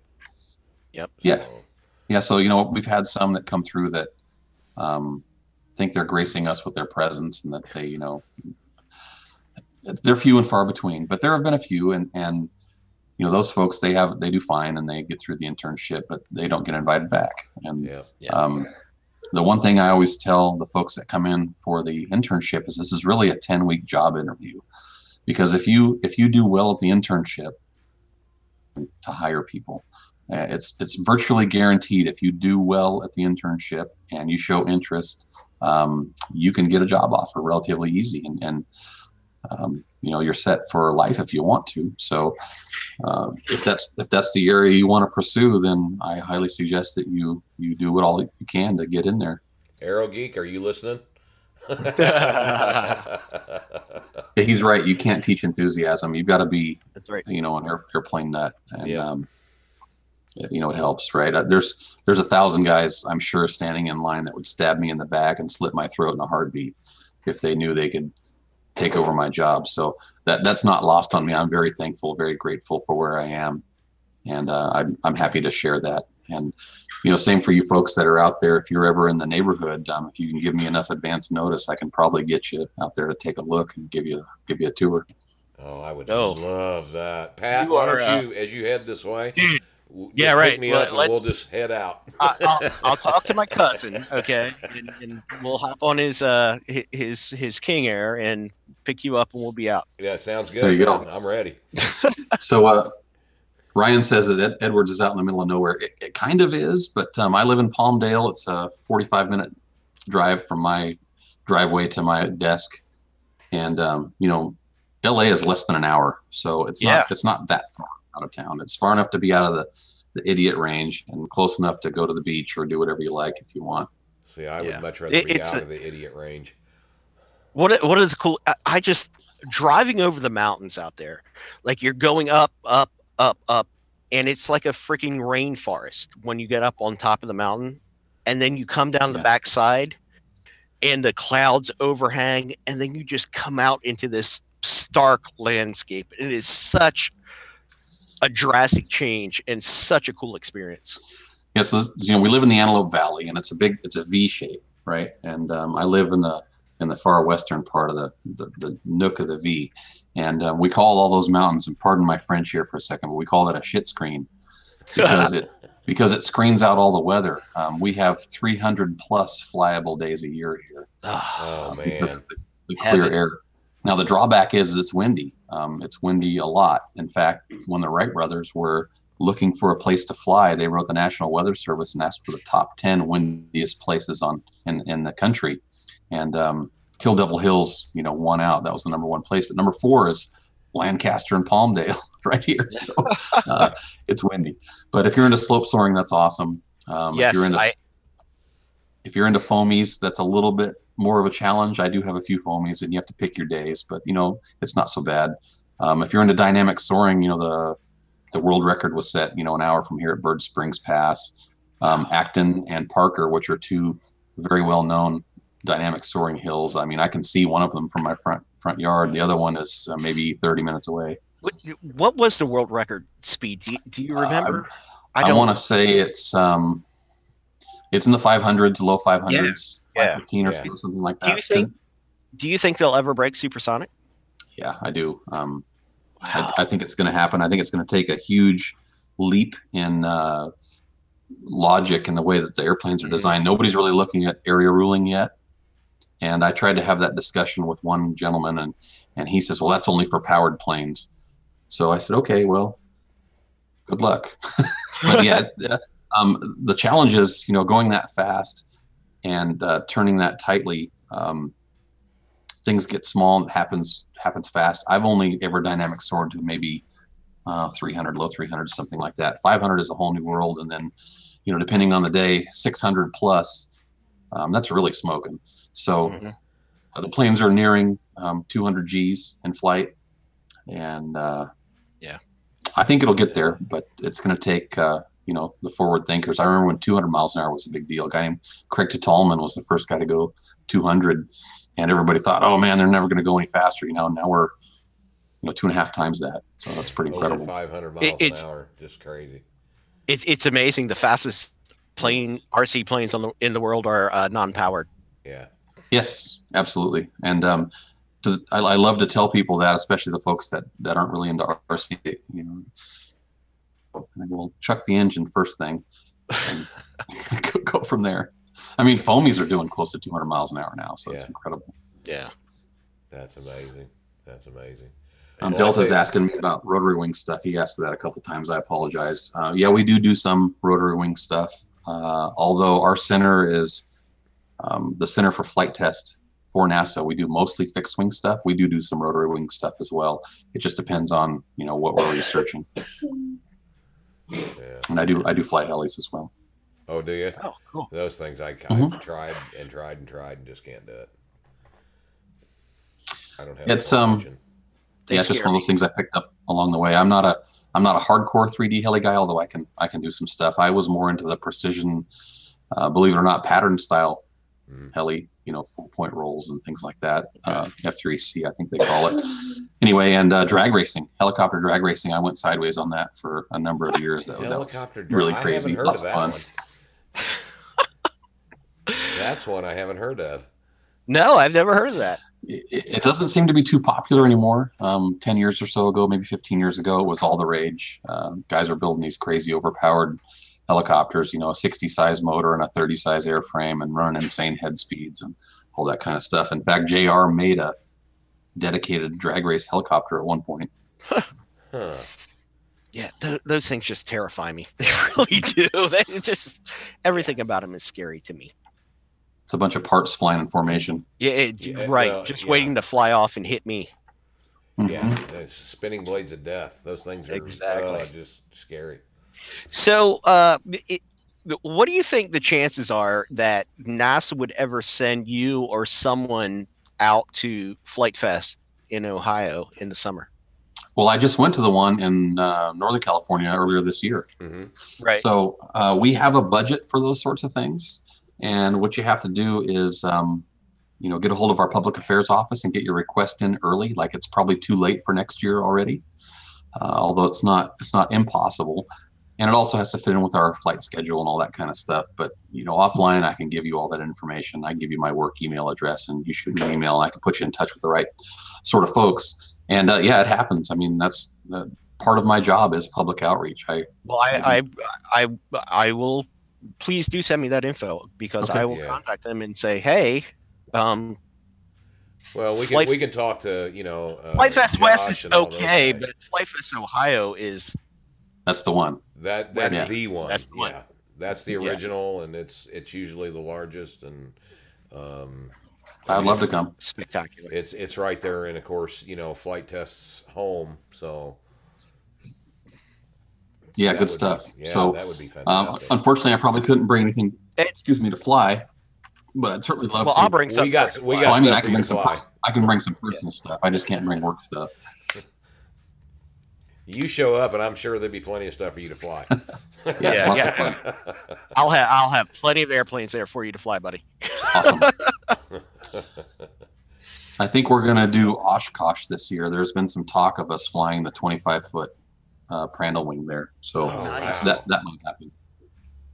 Well, I'm sure that uh, some of the people at Flight Test will be there as well because they always go because it's what Well, and like two weeks after Flight Fest. Yeah. normally? Yeah, early Yeah. August, uh, Keegan will be there working. Uh, I'm sure he works there every year. yeah, awesome. yeah. We'll have Yep. to put them two together for sure. So. Yep. Okay. Well, we've been on here about an hour and fifty minutes or so. Um, we don't want to keep you any longer. Red, we sure appreciate you coming on. Yeah, thank you so much. Uh, I No worries. I so enjoyed talking. Thank you. Absolutely. Thank you for having me. I appreciate it. And uh, you know, reach out on RC groups. My uh, my handle's Alien Tech. Uh, my YouTube channel, which there's not a whole lot there, but there is some stuff there, including a full scale Prandtl. We never talked about that. Um, Oh. It's just just my name there on, and uh, of course, you know, email me if you like or whatever. I'm always happy to talk and help out. Well, it's it's more than appreciated. Um, you know, one of the things that we try to do, uh, you know, with with our podcast is try to get kids interested in, um, you know, flight and RC and, and engineering and any any of that, you know, STEM stuff. Yeah, Um, big deal. It's a big deal. Yeah. It is a big deal, um, and and we want, you know, whether it's you know young men, young women, you know, everybody. We want everybody to be involved in it because it's just so much fun. It is. Well, it's the coolest thing ever. Yeah, exactly. And and people, you know, the people that have not been exposed to it just don't understand how fun it is, and and we try to, you know, bring those people, you know, uh, some of the joy that we get. So Well, you know, as I said before, but you know, NASA is hiring right now. We look for people right now, and there's a huge STEM presence here in the area, as you can understand, because of the, you know, all the aerospace that's here, Lockheed and General Dynamics Sure. and Boeing. They're all right here, right? Yeah. As long, uh, you know, w- with NASA. So, um, you know, we we look for kids. Um, we take interns, believe it or not, senior year of high school. So if you're if you're old enough and in between your junior and senior year, you can apply and and be an intern while you're still in high school and uh, all the way through college and however long you know the whole the whole program works out. So we're always looking to replace our gray-haired folks. So There's a joke, you know, that all of our all of our workforce is aging, and it's very true. Um, I'm 46, and I'm one of the younger ones there. Right? There's a lot of older folks that are simply retiring, and we're not replacing them quick enough. So, right. um, very eager to do that. Let's see. I've got about thirteen years left. I wonder. I, I, you know, um, there's no mandatory retirement age for my position, so I, I suspect I would easily work there into my 60s or 70s if I if I wanted to. Wow. Yeah, I I don't. love I don't ever plan on retiring, so I, I might as well find a job that I love. Yeah. Well, you know, they always say you find a job that you love and you'll never work a day in your life, right? I've been lucky to be doing that now for 20 years or so, so I'm, I'm pretty happy you, about man. that. That's, That's awesome, man. That's man. that's a success right there. That Right. really is. So you should Thank you. definitely definitely walk proud with that because not a lot of us are able to do It's- that. It's fun stuff. So, again, uh, Red, or should I call you Robert or just Red? Yeah, my mom calls me Robert. Okay, Uh, I won't. I won't be your mom. but but Red, we we really appreciate it, and I want to say thanks to Pat for reaching out to you. Um, y- you've brought a lot of really neat and interesting stuff to us, and I will continue to watch your stuff and and see what goes on out there at the at the base and. Uh, Yeah, no worries. Thanks for having me on. And uh, you know, I feel like we just scratched the surface. We could we could probably talk all night if you wanted Well- to. So Uh, I, I'm okay with that. Well, we could possibly do it again if if you would be so kind to come back at some point. Maybe we Sure. could do that again. You know? yeah, sure. Just let me know and, then we'll work it out. Yeah. I would love to talk to you more. Um, yeah, I, I thank you so much. I, I have the Prandtl article that was printed out laying around here somewhere because it's always around here somewhere. Excellent. Um, I just don't know where it is. At oh wait, is that it right there? No, that's the Sky Pup. nope, that's not it. So uh, for those of But you anyway. on, on Facebook, there's a, a group called the Horten Flying Wing Believers, and it's a closed group, so you have to ask to join. Um, however, myself and uh, Al Bowers, who's again the chief scientist, the Prandtl's his baby, uh, frequent that quite a bit. So there's a lot of really smart folks in there too that have developed tools to calculate the twists and all that kind of stuff. Um, if you're really interested in that sort of thing, I recommend you join that group and, and start asking questions. Um, there are a few folks in there that are building models and they're flying them, and um, you know it's really a, a great community of, of folks that are uh, trying to sort of venture out of the known uh, knowledge base that we have. You know, there's all this stuff that's the accepted way, and we're kind of pushing our our little fingers outside of that, trying to to make some new stuff. So it's it's a good good thing. Awesome. Awesome. Awesome stuff. I'm looking right now. Hey, there it is. I just click join group. Done. There you go. Yeah. Well, again, we won't keep you any longer. Um, but we sure, you know, really appreciate the fact that you come on, uh, shared some time with us, and uh, shared, you know, some knowledge, and uh, hopefully, maybe we'll get uh, uh, an intern or two out of it before it's over with for you. yeah, no worries. Yeah, that's awesome. Yeah, that would Thank be you. that would be great, and uh, yeah, we'll see what we can do about uh, you know once this thing's done. Uh, um, maybe see if we can get you out to Flight Fest East, either 18 or maybe 19 as well. You never know. See what we Very do. cool. I'd love to come Yeah. come hang We- out. I'd love to meet you there, man. Yeah, absolutely. Love to love to be able to shake your hand. So, Yeah, it's overrated. yeah. nah, man, good friends are hard to find. So, if it wouldn't have been for this wonderful little RC group that we have, I wouldn't have near as many friends and near as close of friends as I do. So, Yeah, agreed. Same That's that's for Yeah. sure. that's Best that's friends to me what I've ever had my life are because of this. Yep, Because RC. yep, Absolutely. For sure. So everybody out there listening to us, thanks so much for listening. Um, Thank you, guys. We really appreciate Red, and we appreciate you guys listening to us. And uh, come back in a couple of weeks, probably after the first of the year. We'll probably have some new stuff for you. Um, don't forget, uh, call our wonderful voicemail because we didn't get any this week. Uh, it's Oh. 802 465 FTCC, and that's 802 465 3822. Everybody, thanks for listening. This is the Flight Test Community Cast saying blue skies. Thanks, guys. Take care. Good night, everybody. Good night.